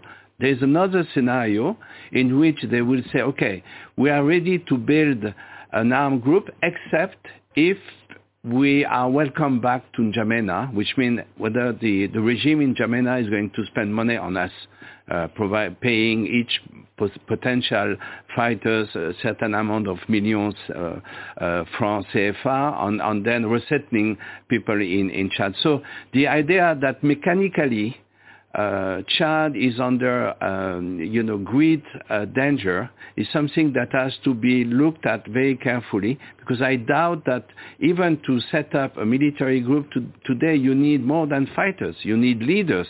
You need a cause. Some politicians able to articulate some kind of political agenda. We don't see that today. It may come tomorrow. I'm not saying it's impossible, far from that, but it doesn't exist today, so which gives sometimes for politics and maybe peace to prevail against other strategies. I think if coming back to the where likely Hemedti and the rest of his defeated militia would run, I think the most likely would be Central Africa, which is now currently the border with the Sudan is being taken under control of Wagner Group, and the most likely location, because I don't think they would dare to risk of getting out through Libya, through the Sahara, because South would easily target them. So South Sudan, I don't think so. South Sudan as well is going to be very complicated for Hemedti to survive. Unless he managed to enter through Ethiopia or Eritrea, so that way he will be shipped by his external allies like Emirates. What's interesting is when you look at this map, 5 of the 7 nations that border Sudan have armed conflicts or have just had armed conflicts in one form or another, and it shows that wherever people go, it is going to be volatile. Yeah. There were fears of a spillover effect that were felt, just last weekend. Fighting at a military base north of Khartoum in Meroe, including the capture by the RSF of Egyptian soldiers. They'd been invited to Sudan by the junta leader. 177 of them are now safely home. 27 of them were kept as prisoners. And they were then shipped to the capital, where reportedly, but it's not confirmed, they are now in the hands of the Red Crescent. The showdown in Meroe illustrating just how quickly bordering states can become involved. What have you heard? Because again, we've heard with the fog of war that Roland Marchal described, Tamim, we've heard conflicting reports. What's the status when it comes to Egypt's forces? What were they doing in Sudan, and what's their status now? Of course, first, that there is a lot of exaggeration about the Egyptian role in Sudan. there was a joint training protocol between the Sudanese and Egyptian forces, and they had many exercises in the last year and the beginning of this year. We don't have clear information how many personnel in Egyptian personnel in Sudan till now. We know that yesterday there is 200 at least arrived Egyptian soil, about 27 or 28, because we are not also sure about the number, that got detained in Maui in the 15th of April, got handed to the Red Cross this morning, and there is information that the Egyptian embassy received them, and maybe they will be in Cairo maybe tonight or tomorrow morning. But we don't understand or we don't know how this deal happened. We know now that Emiratis got involved as the mediators, and that gives us a clear vision. So hold on. It's not possible to mediate a ceasefire, but it is possible to mediate when it comes to those Egyptian soldiers. It seems that the Egyptians didn't have enough tools to deal with the situation, as we know till now. And the Emiratis got involved in that. And the only ceasefire that succeeded, it was the ceasefire that happened between the two forces in the conflict to let the Egyptian soldiers flee from the Khartoum airport. It seems also the Khartoum airport was, as believed, it was closed in that moment. So we know that the Egyptians have limited tools to deal with the situation, especially if we see their relationship with the Russians, their relationship with the Gulf states. And right now, I think there is a lot of diplomatic pushing from Egypt to let the United States and maybe Britain and France get involved in the situation. See, this is the thing. For our viewers, it's complicated because we've named so many countries, and it's not your fault because we get up in the morning trying to get our heads around it. It's complicated. Because Egypt is a backer of Haftar in Libya. Somehow. Backer of Burhan in Sudan. It's a backer of Burhan in Sudan. But perhaps their interests clash when it comes to what's going on inside of Sudan today. The Wall Street Journal reporting that last Monday, Khalifa Haftar's nationalist forces, who control eastern Libya, supplied weapons to Hemedti's RSF. Quote, Mr. Haftar, who is backed by Russia and the United Arab Emirates, sent at least one shipment of ammunition on Monday from Libya to Sudan to replenish supplies for General Dagalo, the people familiar with the matter said. They're quoting the people familiar with the matter. That prompted a denial by Haftar's spokesperson, who said not at all. And you should as well quote what they say about Egyptian involvement in the same article. Yeah, and in the same article, I'm getting to that point, Roland Marchal, it says that the Egyptians bombed a munitions depot belonging to Hemedti. And it wasn't one plane. Yeah, but Egyptian. So Roland Marchal, does the Wall Street Journal story stand up? What I believe, some independent checking needs to confirm that. But there have been two planes from Libya to Hemedti, one by the Libyan National Army, led by Haftar, another one, a plane that took off from a military base that is controlled by Wagner. And this is according to who? Okay, to Hemedti. Okay, so this seems to be looking at the flights, and this seems to be true. Now we have to remind people that Hemedti played a role in Libya, supplied troops, and therefore Haftar is in debt with him. The other issue that is mentioned in the article is that Egypt, that's why I said it previously, Egypt provided planes, ammunitions, and not in one's time.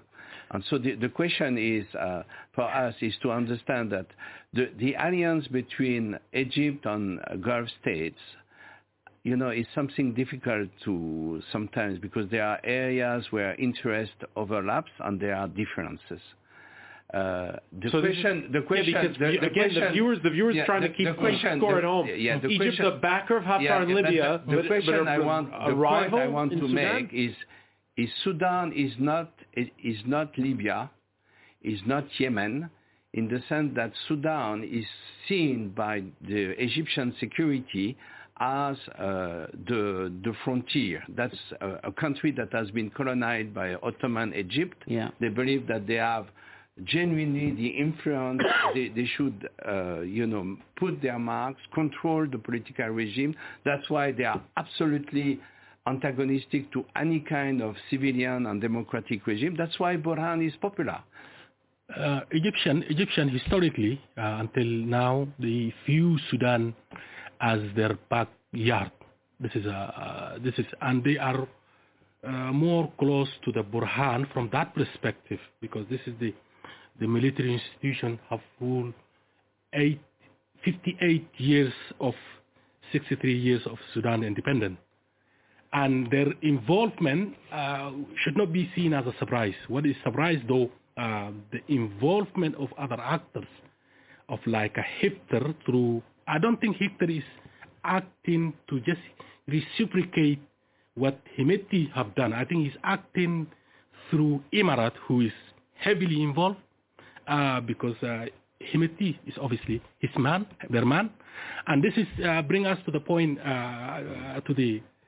2 days before the war broke off, the ambassador of Emirat was absent, and then he came back after the war through Port Sudan.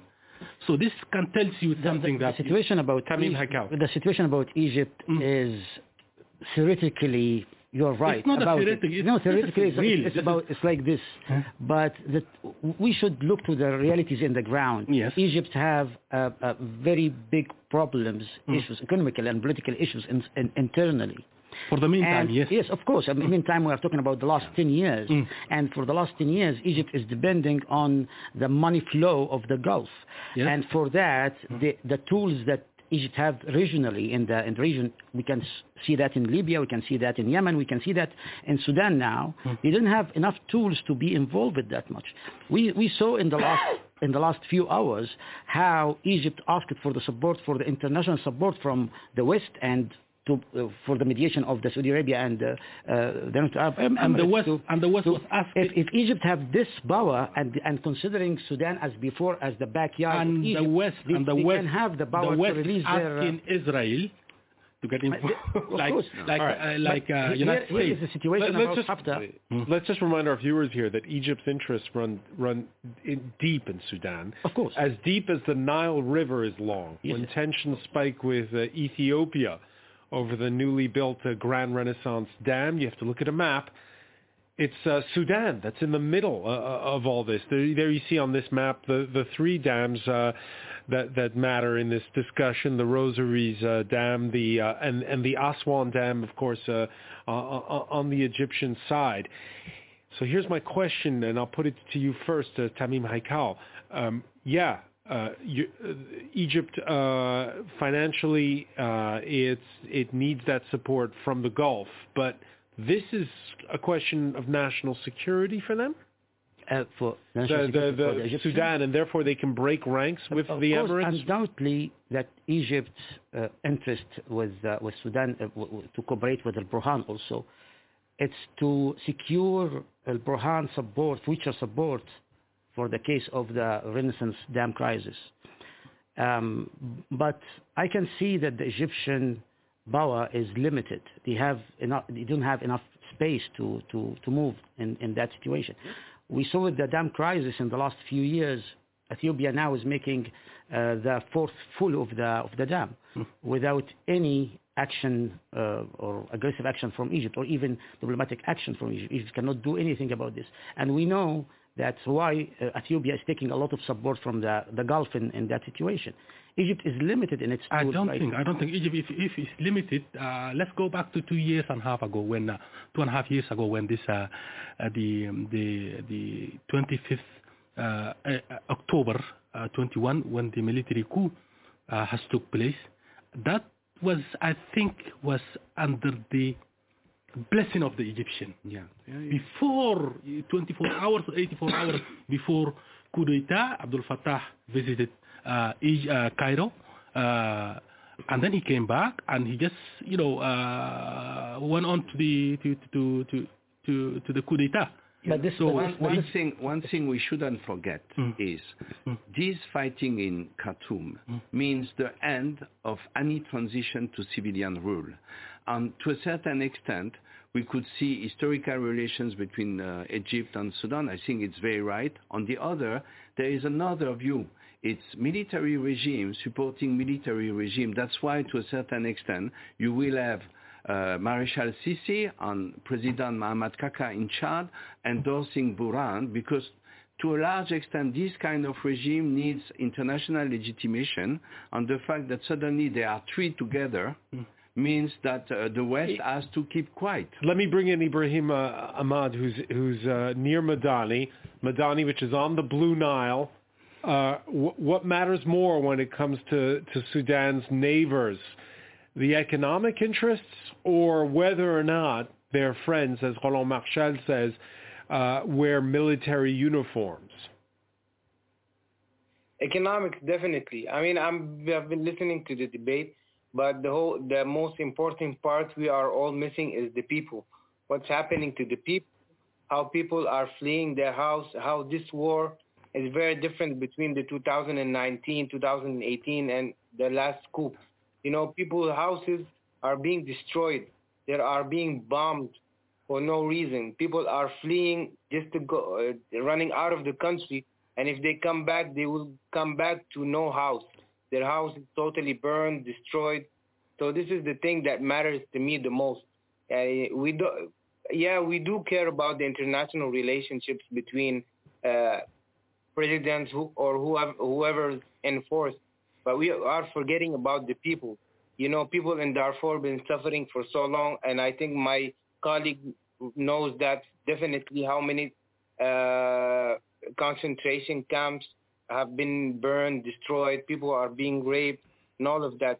No one is really giving a shit about the people. It's all about who's building more power, who's controlling the dam, the Renaissance Dam, the Ethiopian... Abiy Ahmed wants to take over. He wants to force his power, fighting the Tigray region. But honestly, to me, myself as a civilian, I don't give a damn about what they do. Well, what matters, Ibrahim, I suspect what matters most to you right now is getting a ceasefire. So we've spoken about all these foreign players. Not only ceasefire, because ceasefire has happened before. And then they started again, and it stopped, and it started again. So it's like an ongoing loop. We need to make sure that they will cease fire, and we will start rebuilding Sudan. Okay, so if you're looking to an outside player, who's the one who can either broker something that ends the fighting for good, or who forces both sides to put down their guns? From a civilian point of view, we don't really trust anybody. I mean, what all us people are focused, we're all focused on one idea, is that no one has interest in Sudan for no reason. There's something behind why they are interested, whether it's Russia, America, UAE, Saudi, Libya, Egypt. All of them has something to do with Sudan. And we all know that it's not up to good for the people, but it's for their own interest. So at the end of the day, what I want as a civilian is peace. I want my family to live, to see another day. I don't have to worry about someone doing another coup, or someone's family is died, and then we all cry over the internet. So it's like it became so normal that when they tell you there's a whole family died and killed, you'll be like, okay, it's another day in Sudan. So that kind of mentality is not really healthy for your brain. You know, a lot of people have severe brain damage. People are crying for no reason. Kids are there are a lot of photos on Facebook where kids are playing with bullets. Imagine your kid is playing with bullets, like three-year-old, 4-year-old, and stuff like that. I've just been down for 10 years. Let me bring in Gaffar Mohamedou Saemin on this. My fellow comrade, Ibrahim, I live with what you are living right now. And people, yes, they have suffered for so long in the last 30-something years. we lost most our dears. But there is one chapter of the Sudan revolution have to be closed. And that chapter was at this war that was anticipated by many victims, because we successfully managed to push former regime to the point where his generals have to create this military transition council to push him and to pretend to become a part of the revolution. But with less than 2 months, they show the real face. So what happened in April 2019 was another coup d'etat against the former regime. So this is all the result of the ongoing revolution. The ongoing revolution was, the slogan of the revolution was freedom, justice, and peace. Freedom, justice, and peace. Still, we have no freedom. Still, we have no justice, which is the central pillar. Right. Right now, there's an urgent problem, which is urban warfare. So how do you stop it? How do you stop it? I'm coming to that point. How do you stop it? The criminal, these two perpetrators who started, one have to done other. I think we need to be realistic about that. But after this conflict happened, let us say it in that way. Yeah. Actually, the only loser in that is the people. Yes, definitely. That's for sure. Whatever the result of this conflict in the end, whatever it's staying for long or less, I think the democratic initiative in Sudan is going backward. I think we went even more back than the revolution time. No other solution, Roland Marchal, we're out of time, but no other solution other than more fighting for now? No, first, if time is short, this won't change into a civil war. This makes the difference on Egypt support or other supports. Is we have two military entities fighting each other. It's not two populations. We have to differentiate that. So it's much more limited. That's one point. The second point is, whether we like it or not, we have actually two mechanisms. One is called this group by USA, UK, Saudi Arabia, and UAE, trying to do something. And then you have IGAD, the regional organization, African Union, and the United Nations. Okay, those two sets are working towards a mediation. We could say, okay, what they did is not impressive because they failed dramatically. We could as well remember that the Sudanese, including the civilians, may have some responsibilities in what is happening today, as I believe very much. But then the point is whether this could go somewhere. I believe, yes, it could go somewhere. I do not believe that we could get a ceasefire for Eid. I'm so sorry for Sudan families. I believe it will take still one week or so. And then the question will be to make sure that the defeat of one partner, of one protagonist is I would say, organized in a way that you don't have a dissemination of violence everywhere. Throughout the whole country. We're out of time. Ibrahim Ahmad, how are you preparing for Eid under these circumstances where you've had to flee the capital? Well, to me, honestly, I'm just trying to live to tomorrow and after tomorrow in peace without a lot of airplanes, a lot of gunshots around me, and just try to focus on what will happen in the next 30 days. Honestly, I don't want to flee the country. I will never do that for no reason, unless like everything's done. But I'm one of the guys who will always keep pushing to build the country and then going back. I've been out since the first day in the revolution, and I have a lot of reasons to fly out and then leave, dodging bullets, being arrested several times, being hit, head shaved and everything. But I have the power to always keep pushing and showing people true patriotism and then the love of the country, because in my belief, if you don't love your country will never go forward one inch. So we'll always. So we wish you and yours a safe Eid under these very trying circumstances. I want to thank you so much, Ibrahim Ahmad, for being with us from outside Madani. I want to thank as well Gaffar Mohamedou Saemin, as well Tamim Haikal, Roland Marchal. Thank you for being with us here in the France 24 today.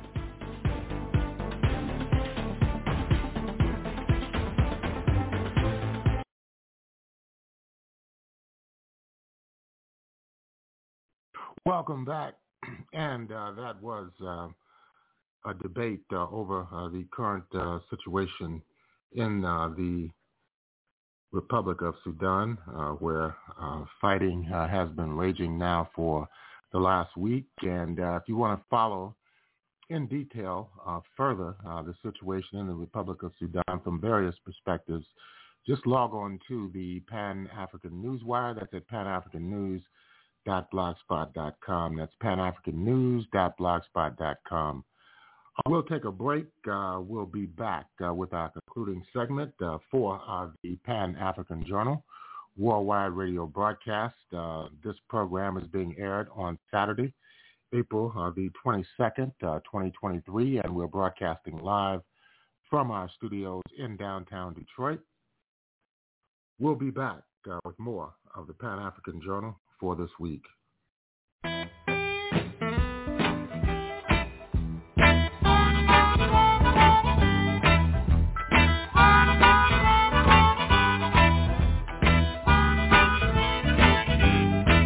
Woman, I'll try so hard to forget you.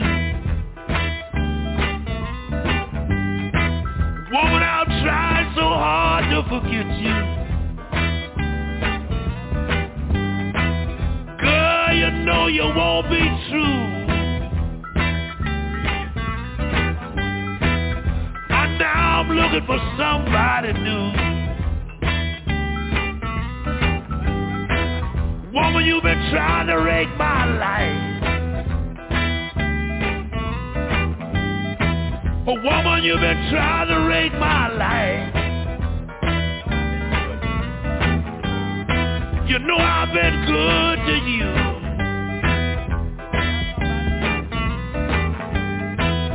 I do believe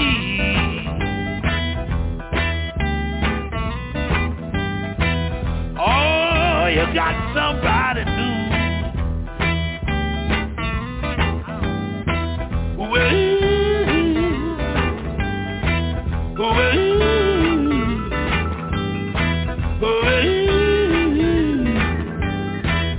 somebody new.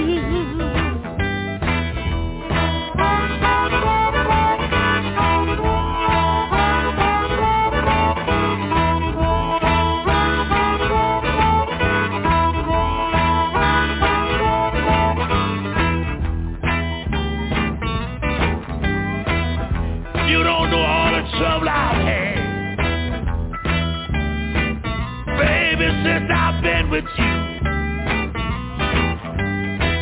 you don't know all the trouble I've had, baby. Since I've been with you, I give you everything. I do believe you got another man.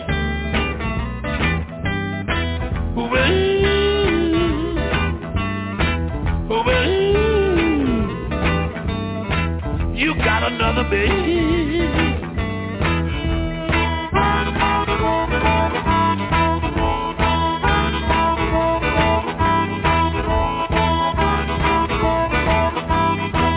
You try to rake my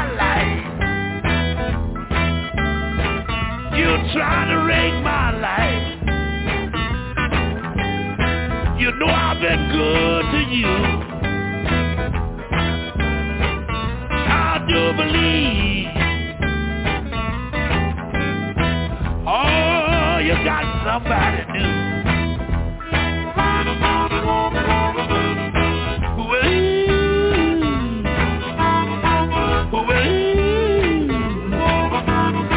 Got somebody new.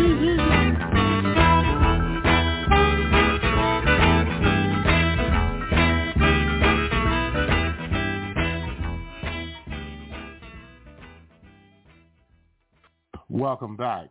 You're listening to the Pan-African Journal Worldwide Radio Broadcast. That was the music of none other than Howlin' Wolf, Mr. Chester Arthur Burnett from Sunflower County, Mississippi. And we're broadcasting live from our studios in downtown Detroit on this Saturday evening, April 22nd, 2023. And the after National Congress, the ruling party in the Republic of South Africa, held a National Executive Committee meeting this weekend. And they presented a briefing to the international press. This was aired over the South African Broadcasting Corporation. And we're going to listen to that briefing discussing the current energy crisis in the Republic of South Africa, known internally as load shedding, where there are periodic brownouts and blackouts in Africa's most industrialized state. Let's listen to this briefing from the African National Congress National Executive Committee in South Africa. The spokesperson of the ANC, Mahlengi, about to start that briefing live there now. Undertaking to keeping you abreast with the conversations that are taking place at the ANC. One of those that we're dealing with this morning, that, and I'm just framing this particular briefing, related to the economy and also with a sharp focus on the electricity situation. And with that, to lead us in this briefing, we are joined by Comrade Kensani Mamuluku Kubai, who is here, and I need to emphasize that is here not as a minister, is here as a member of the National Executive Committee of the ANC and the chairperson of the Economic Transformation Committee, and therefore our key messenger on matters related to the economy. Comrade Kosianzo Ramokuba, again not here as Minister of Electricity, but here as a member of the National Executive Committee of the ANC, as well as part of the ETC Subcommittee. Without any waste of time, I now hand over to the Chair of the ETC to provide an overview, after which she'll immediately hand over to Comrade Kutla to go to some of the specifics. Over to you, Comrade Mahlengi. Thank you very much, Comrade Mahlengi, spokesperson of the ANC. Good morning, comrades, friends, members of the media. We are updating the nation on the work of ETC. We have been working, as you know, from the conference. We had the Lekgotla in January. That looked at matters that are immediate and urgent that we needed to focus on as the subcommittee. Out of that, we developed a program of action and quite a lot of work that we are doing. But mainly today we'll focus on the impact in terms of economic growth by energy security and what we as ANC are looking at in terms of the impact of load shedding in the country and the response thereof.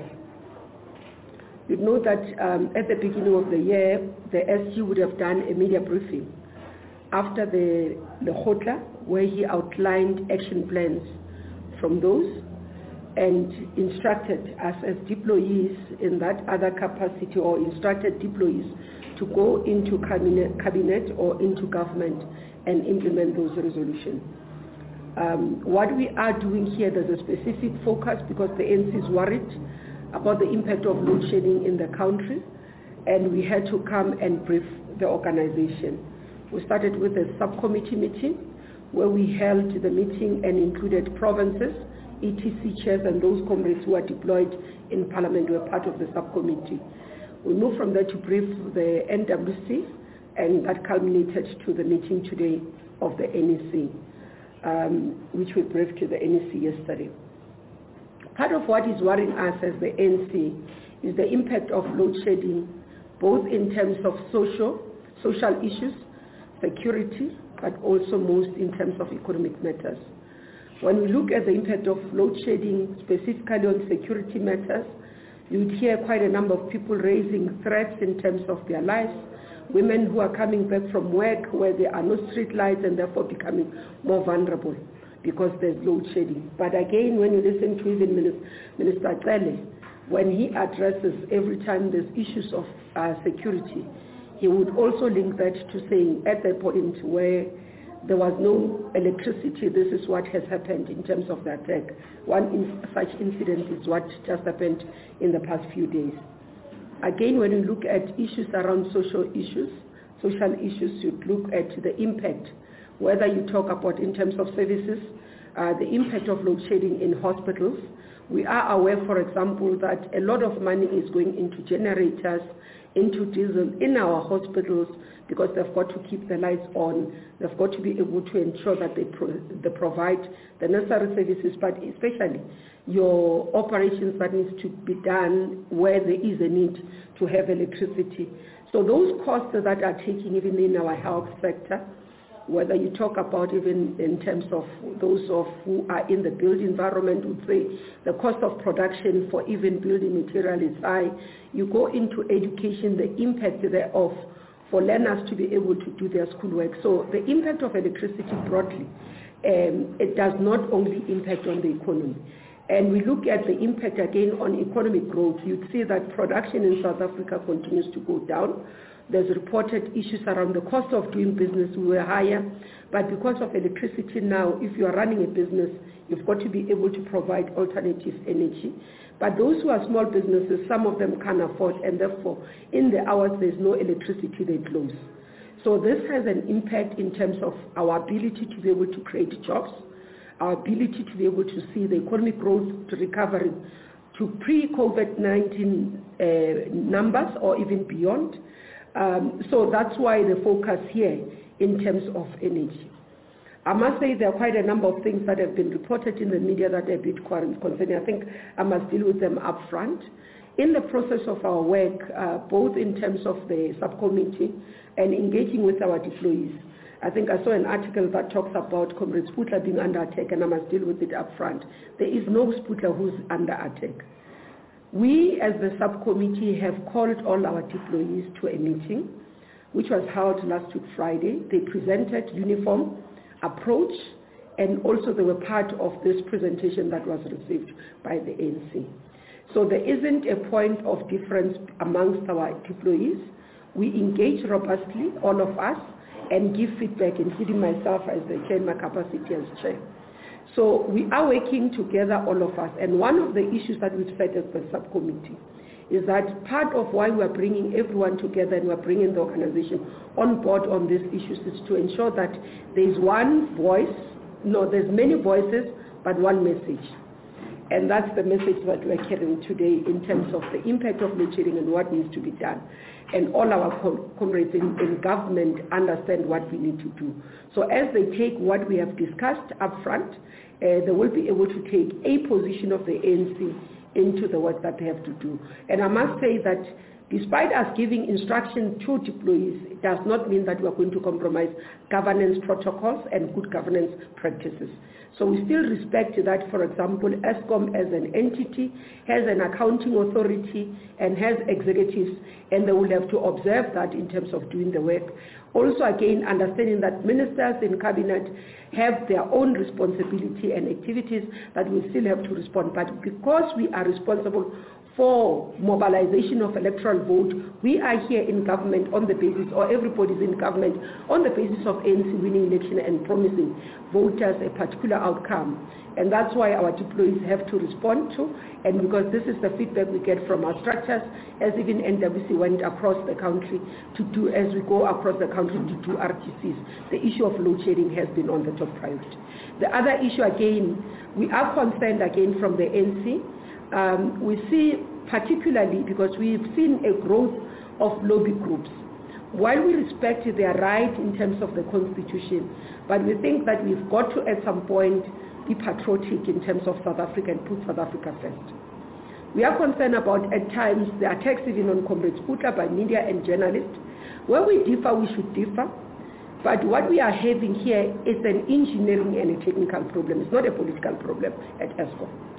And therefore, when issues are being raised, I think it's important that all of us, whether analysts, whether journalists, whether what we have, is to first remember that what we have here is a situation where we've got to rescue the economy, we've got to save lives, we've got to save jobs, And in the manner that we have dealt with COVID-19 in response, where we work together as South Africans, we've got to do that now.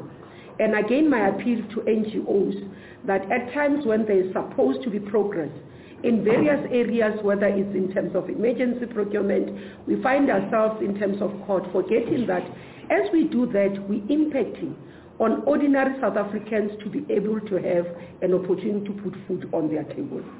This is the impact we have, and that's why we are calling for South Africans to work with us as the African National Congress to assist us to rebuild the country in terms of the economy, to rebuild our society, but also to ensure that people do not continue where they are. Now, there are quite a number of areas that I'll allow Comrade Butler to go into the detail in terms of technical reporting into the NEC, but I thought let me just give this overview from ETC that we continue to address the issues around energy security, maintenance of our plants, issues of capacity as com, accountability of our deployees, and all the issues that need to ensure that we get electricity. So the NC says to its deployees today in this NEC that we've got to stop load shedding, and that's the mandate we get from conference. And today, that's why I'll give to Comrade Butler to go into detail in terms of the presentation that has been taken into the NC, the areas of intervention. Thank you very much. No, thank you very much, Comrade Mameloko, and good morning. Thanks for extending this opportunity for us to share with you the deliberations in the NEC. As Comrade Mameloko has indicated, the NEC sees this as an economic emergency that requires extraordinary measures for us to be able to address the challenges of load shedding. And one of the issues that the NEC raised was increased levels of sabotage on the infrastructure. Of course, it's about logistics infrastructure, water infrastructure, but in this instance also about the electricity infrastructure. You saw the manifestations of these acts of sabotage most recently now in Tshwane, when our pylons were under attack, they collapsed, and the major parts of Tshwane, Pretoria East, were without electricity for a considerable period of time, and also that undermined the ability of rainwater to replenish the reservoirs. And that's why a lot of areas in Tshwane, Waterkloof, parts of Tshwane East didn't have electricity for a period of time. So the NEC has instructed that the deployees should accelerate our efforts to address the issues of sabotage from an electricity point of view. What we're doing is that we've got, I think it's workstream number 6 that is focusing on acts of sabotage, corruption, and malfeasance in the area of energy generation. And now the NEC has considered and applied its mind, and we have agreed on that there has to be two parts to the intervention from a timeline point of view. The first one is the one that is immediate, what we call the winter interventions. Because why is winter receiving a special attention? It's because we know that the demand is going to far outstrip supply. It's going to increase exponentially, and the gap between generation or supply and demand is going to grow, and therefore we need to employ extraordinary measures to close the gap so that we don't put additional pressure on the South African economy. And that's the period that what we call the timelines, 0 to 6 months. So 0 means these are the actions that have to be taken up immediately, and then the next timeline is 6 to 18 months. So the point I need to make is that there are interventions that are residing within the first package of timelines that are going to go beyond.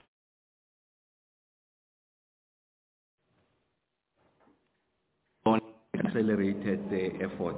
So with regards to 0 to 6 months, so what is it that must be done immediately to relieve the stages of load shedding, the intensity that is, so that the economy can continue to, if you like, sustain itself. Of course, you are not going to avoid load shedding, at least in this period, even with these interventions that we are making. But we want to ensure that the levels of load shedding still make it possible for major industries to operate, for families and households to meet, if you like, their daily requirements.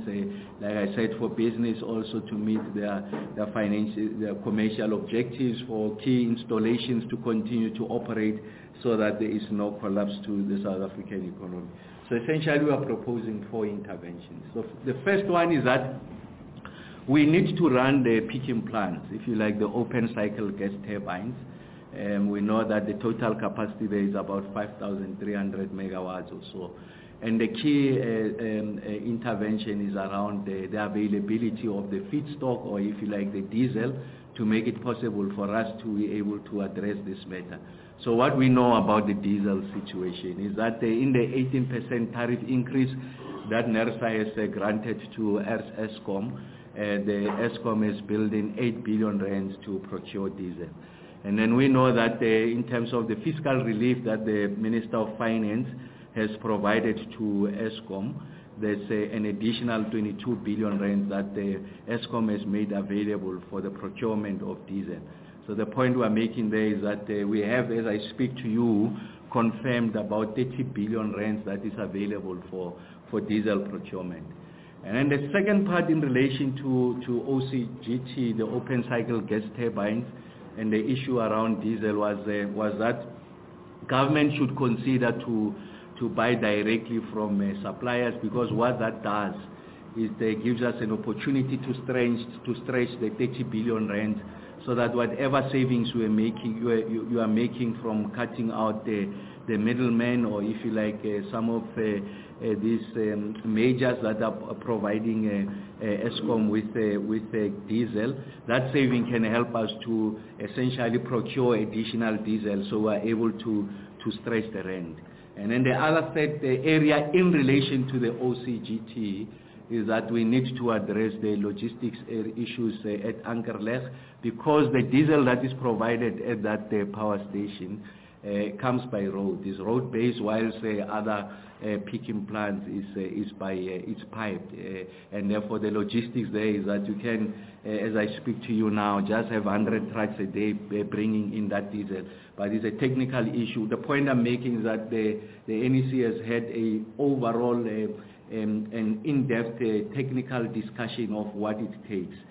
So that's on the first intervention, is to ensure that we are able to exploit the capacity that exists in our open gas open cycle gas turbines. If you look at the period, I think it's 2014 to 2017, these OCGTs, the open cycle gas turbines, were on load meaning they were producing electricity at about 21% of the time, and now as I speak to you they are producing at about 11.5% of the time. So essentially we are calling on the doubling of the exploitation of the OCGT.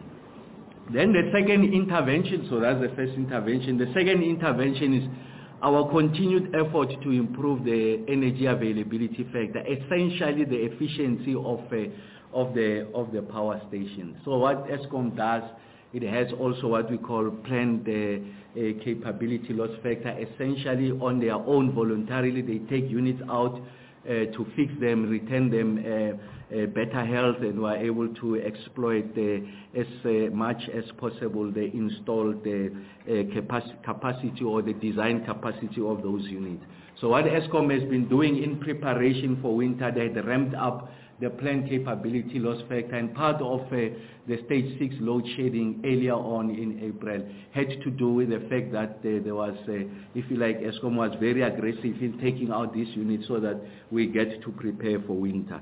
So we know now between the period of May to June, you are only going to have just 3 units that will be out on planned maintenance. So essentially we are engaging all of these units to ensure that they generate electricity for us and we are confident that we should be able to get the amount of megawatts that are necessary to provide the relief that is required, because if you look at the ESCOM winter outlook, is that they plan that the unplanned capability loss factor, essentially units that are failing, not because ESCOM voluntarily takes them out, but because they are tripping and there are issues of maintenance. We need to keep that down to about 15,000 megawatts. But we can see that the trend line suggests that it can go up to 18,000 megawatts. So in order to undermine, if you like, the adverse effects of more units failing, I think ESCOM will reduce the rate at which they're taking out units. Like I said, 3 units are planned to go out. And then as part of the work that we are doing, working with the private sector, we have identified also priority stations that requires additional technical assistance to work with the general managers there. And what the NEC said is that let's galvanize this expertise to go and support the kind of work that is done at the station level, so that we are able to maintain the station, the efficiency of these power stations at an acceptable level. And then the third area of intervention is around demand-side intervention.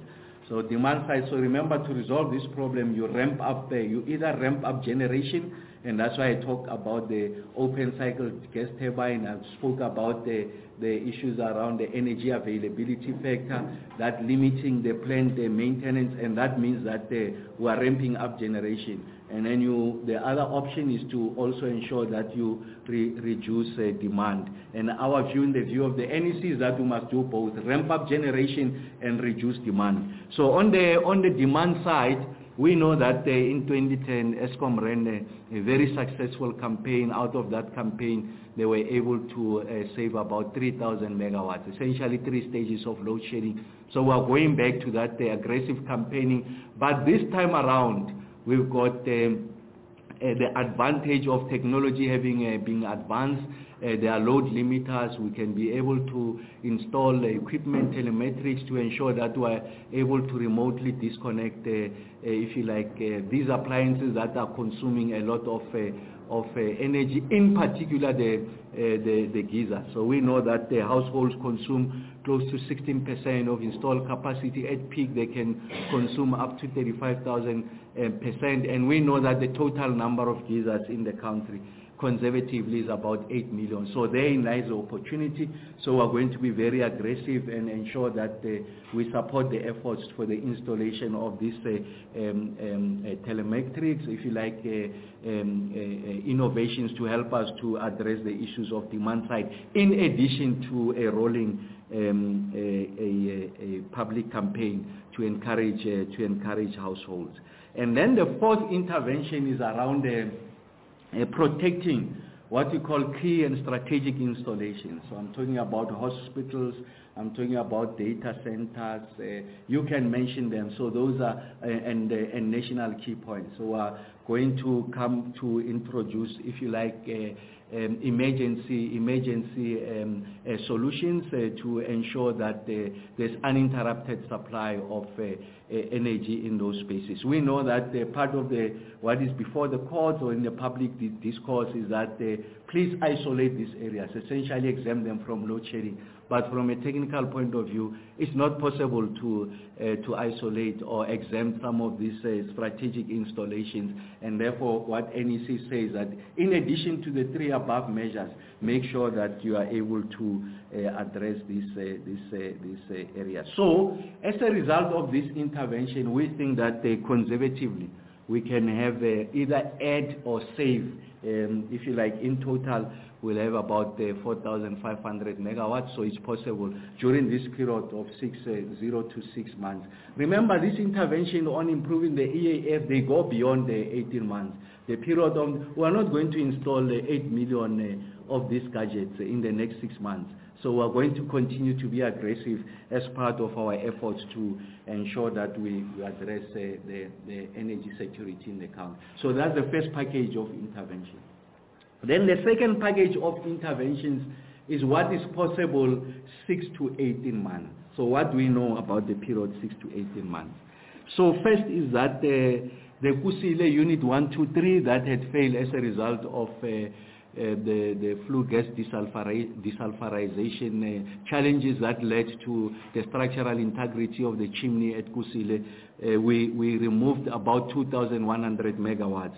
So we know that in terms of our timelines, that three of these units are going to come on stream. They are going to come on stream late this year. The last of the three units is going to come on stream by the 24th of December.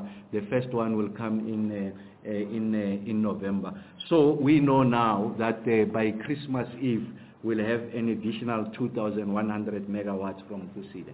And then there's an additional unit that was not fired, essentially is going to be commissioned, and this unit will come in February of next year. So that's another 700 megawatts of that will be installed at Kusile. And then the other one, there's Medupi 4. You know, there was a fire at Medupi in August of 2021. It took out 800 megawatts. In terms of the plan, the schedule was that it's going to come back in May of 2025. Our general managers there in Medupi have done tremendous work, because part of the reason why it takes long is what we call lead items, big items that has got long lead times. So essentially, when you order a generator from the OEMs, because of they are inundated with regards to demand, you have to join the queue, and you find that you are going to get that equipment 2 to 3 years later. So what the team has been doing at Medupi, they've been if you like, assessing what is available throughout the world, and we're able to find a generator second-hand in Netherlands. It's about 15 years of age. So you can ask, are you buying a generator that is 15 years of age? Yes, we are doing that, because the design life of this equipment is about 50 to 60 years. So there's still a good 35 to 45 years of life left in there. And as a result of that, we're able to bring back this unit in April of 2024. And then, so that's Kusile, the 2,100 megawatts by December, another 700 megawatts by February, so you have 2,800 megawatts. And then that's Medupi Unit 4. By April 2024, you have got 800 megawatts, so there's 3,600 megawatts there. And then I did say that we'll continue to work on the improvement of the EAF in terms of the ESCOM board approved strategy. By 2024, the energy availability factor should be at 65%.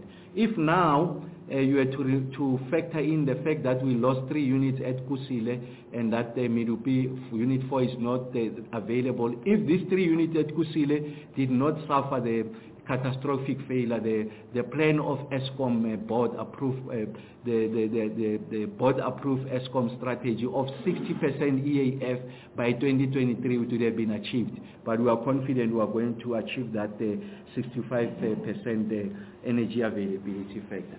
And then the fourth area is the issue around the NEC says, look, we are faced with a crisis. So as we speak now, as we are having this press conference, a lot of communities, business are not operating because we are under load shedding. Of course, there's a bit of relief now. We're at stage 3, and it's because of reduced demand and some of the units that have come back. But we know that the winter outlook looks bad. So we're saying in the midst of this crisis, it is important that we continue to sweat the assets that we have. And these are the units that are generating, that are giving us the megawatts, and that there should be a delayed decommissioning of these plants. And as we do that, that should not be undermining our ability for the decarbonization agenda. We are not retreating from the nationally determined contributions. We are not moving away from the net zero path. We are committed to that and the JETP program. So that's an important part that must be emphasized, that in the context of those timelines, what we are simply doing is that we need to ensure that the lights are on as we commit, still committing ourselves to that decarbonization agenda, the JETP program. And then on the big windows, we say by May of this year, so essentially next month, we're opening bid window 7. But that bid window 7 must be allocated in areas where there's existing grid capacity. So part of the problems that we had with the previous bid window, the fact that we have not been able to provide the entire allocation, is that in the Eastern Cape, Western Cape and Northern Cape, we don't have grid capacity. So now, bid window of 7 will, of the 5,000 megawatts, we are going to focus on the Northwest, the Free State, Mpumalanga and Limpopo, because that's where Northwest and Free State, there's still some room for grid capacity. And in Mpumalanga, there's sufficient grid capacity for us to be able to evacuate these electrons. Again in May, so although I'm saying these projects, the bid windows are opening in May, but you will not see the electricity in May because there's financial close and then you get to construction. And that's the reason that we are saying that they must be located in areas where there's grid capacity. And that's why we're talking these things are possible to get the electrons and evacuate them. That is for the economy to get the benefit of additional generation will happen in that period of 18 months. So the point we are making is that as we are addressing the immediate crisis, we must be able to have foresight to resolve the issues of energy security going into the future. Again, in May, I'm going to go out for 1,200 megawatts of battery storage. Why is that important? Is that as we roll out PV, for it to best approximate the base load, it must be paired with some storage capacity, so that during the night and the morning peaks, when you don't have the sunlight, you draw that energy from your storage. So we'll do 1,200 of battery and 3,000 megawatts of gas. And then the other thing that we are going to do, we are going to, the NEC is agreed, we are going to open a mega window, or if you like, a rolling bid window for renewables. So here we're talking 15,000 megawatts and going upwards. Why is that important? It's important to communicate the message that South Africa is convinced and the NEC is convinced that renewable energy is the future. So our commitment to the nationally determined contributions, the issues around the JETP, the issues around the net zero path, we are reconfirming that stance, and that's why we are opening up this bid window. And parallel to that, the NEC said we must ensure that we start with agency to address the issues of grid capacity, its integrity and capacity, so that as and when these electrons come on stream, we are able to evacuate them. Again, 6 to 18 months, what we'll be doing is to ensure that we procure emergency power. So the NEC was delivering. You say it's emergency, it means that it's a definite time period, and that time period, in the view of the NEC, can be more than 5 years. Why is that 5 years? It's because the time it takes for us to be able to get this additional capacity of renewables, address some of the issues with regards to grid capacity, we project it could take us that amount of time.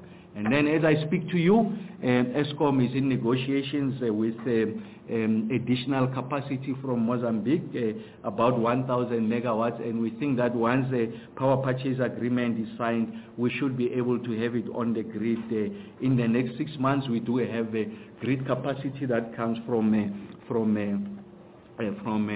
Mozambique. That should not be a problem.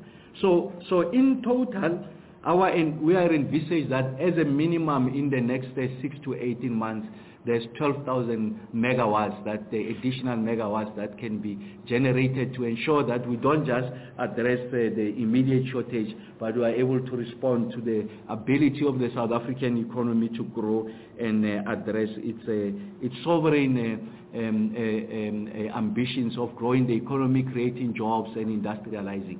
And then in conclusion, well, NEC says on the back of this aggressive agenda of solar PV, of course, solar PV is also part of what will straddle between the now and going into the next 18 months.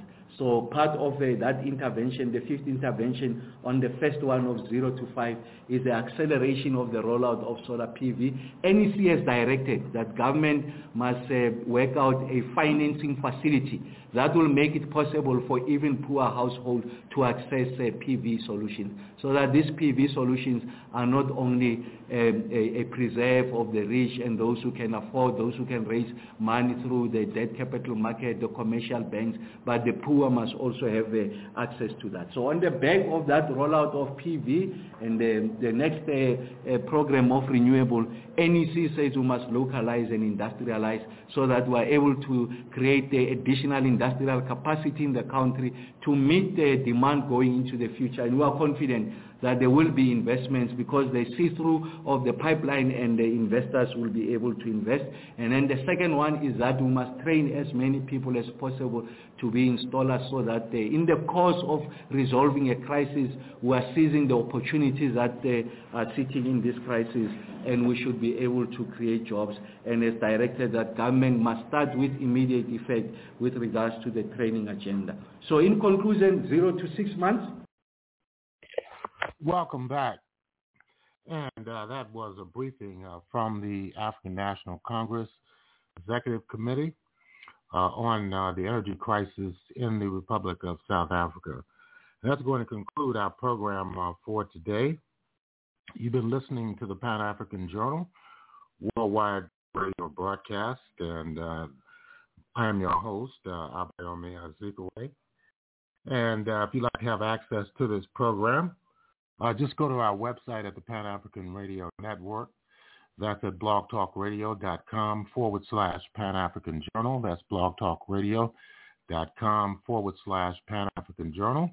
If you'd like to listen to this program again and again and share it with other potential listeners, if you'd like to read the Pan-African Newswire, just go to our website at panafricannews.blogspot.com.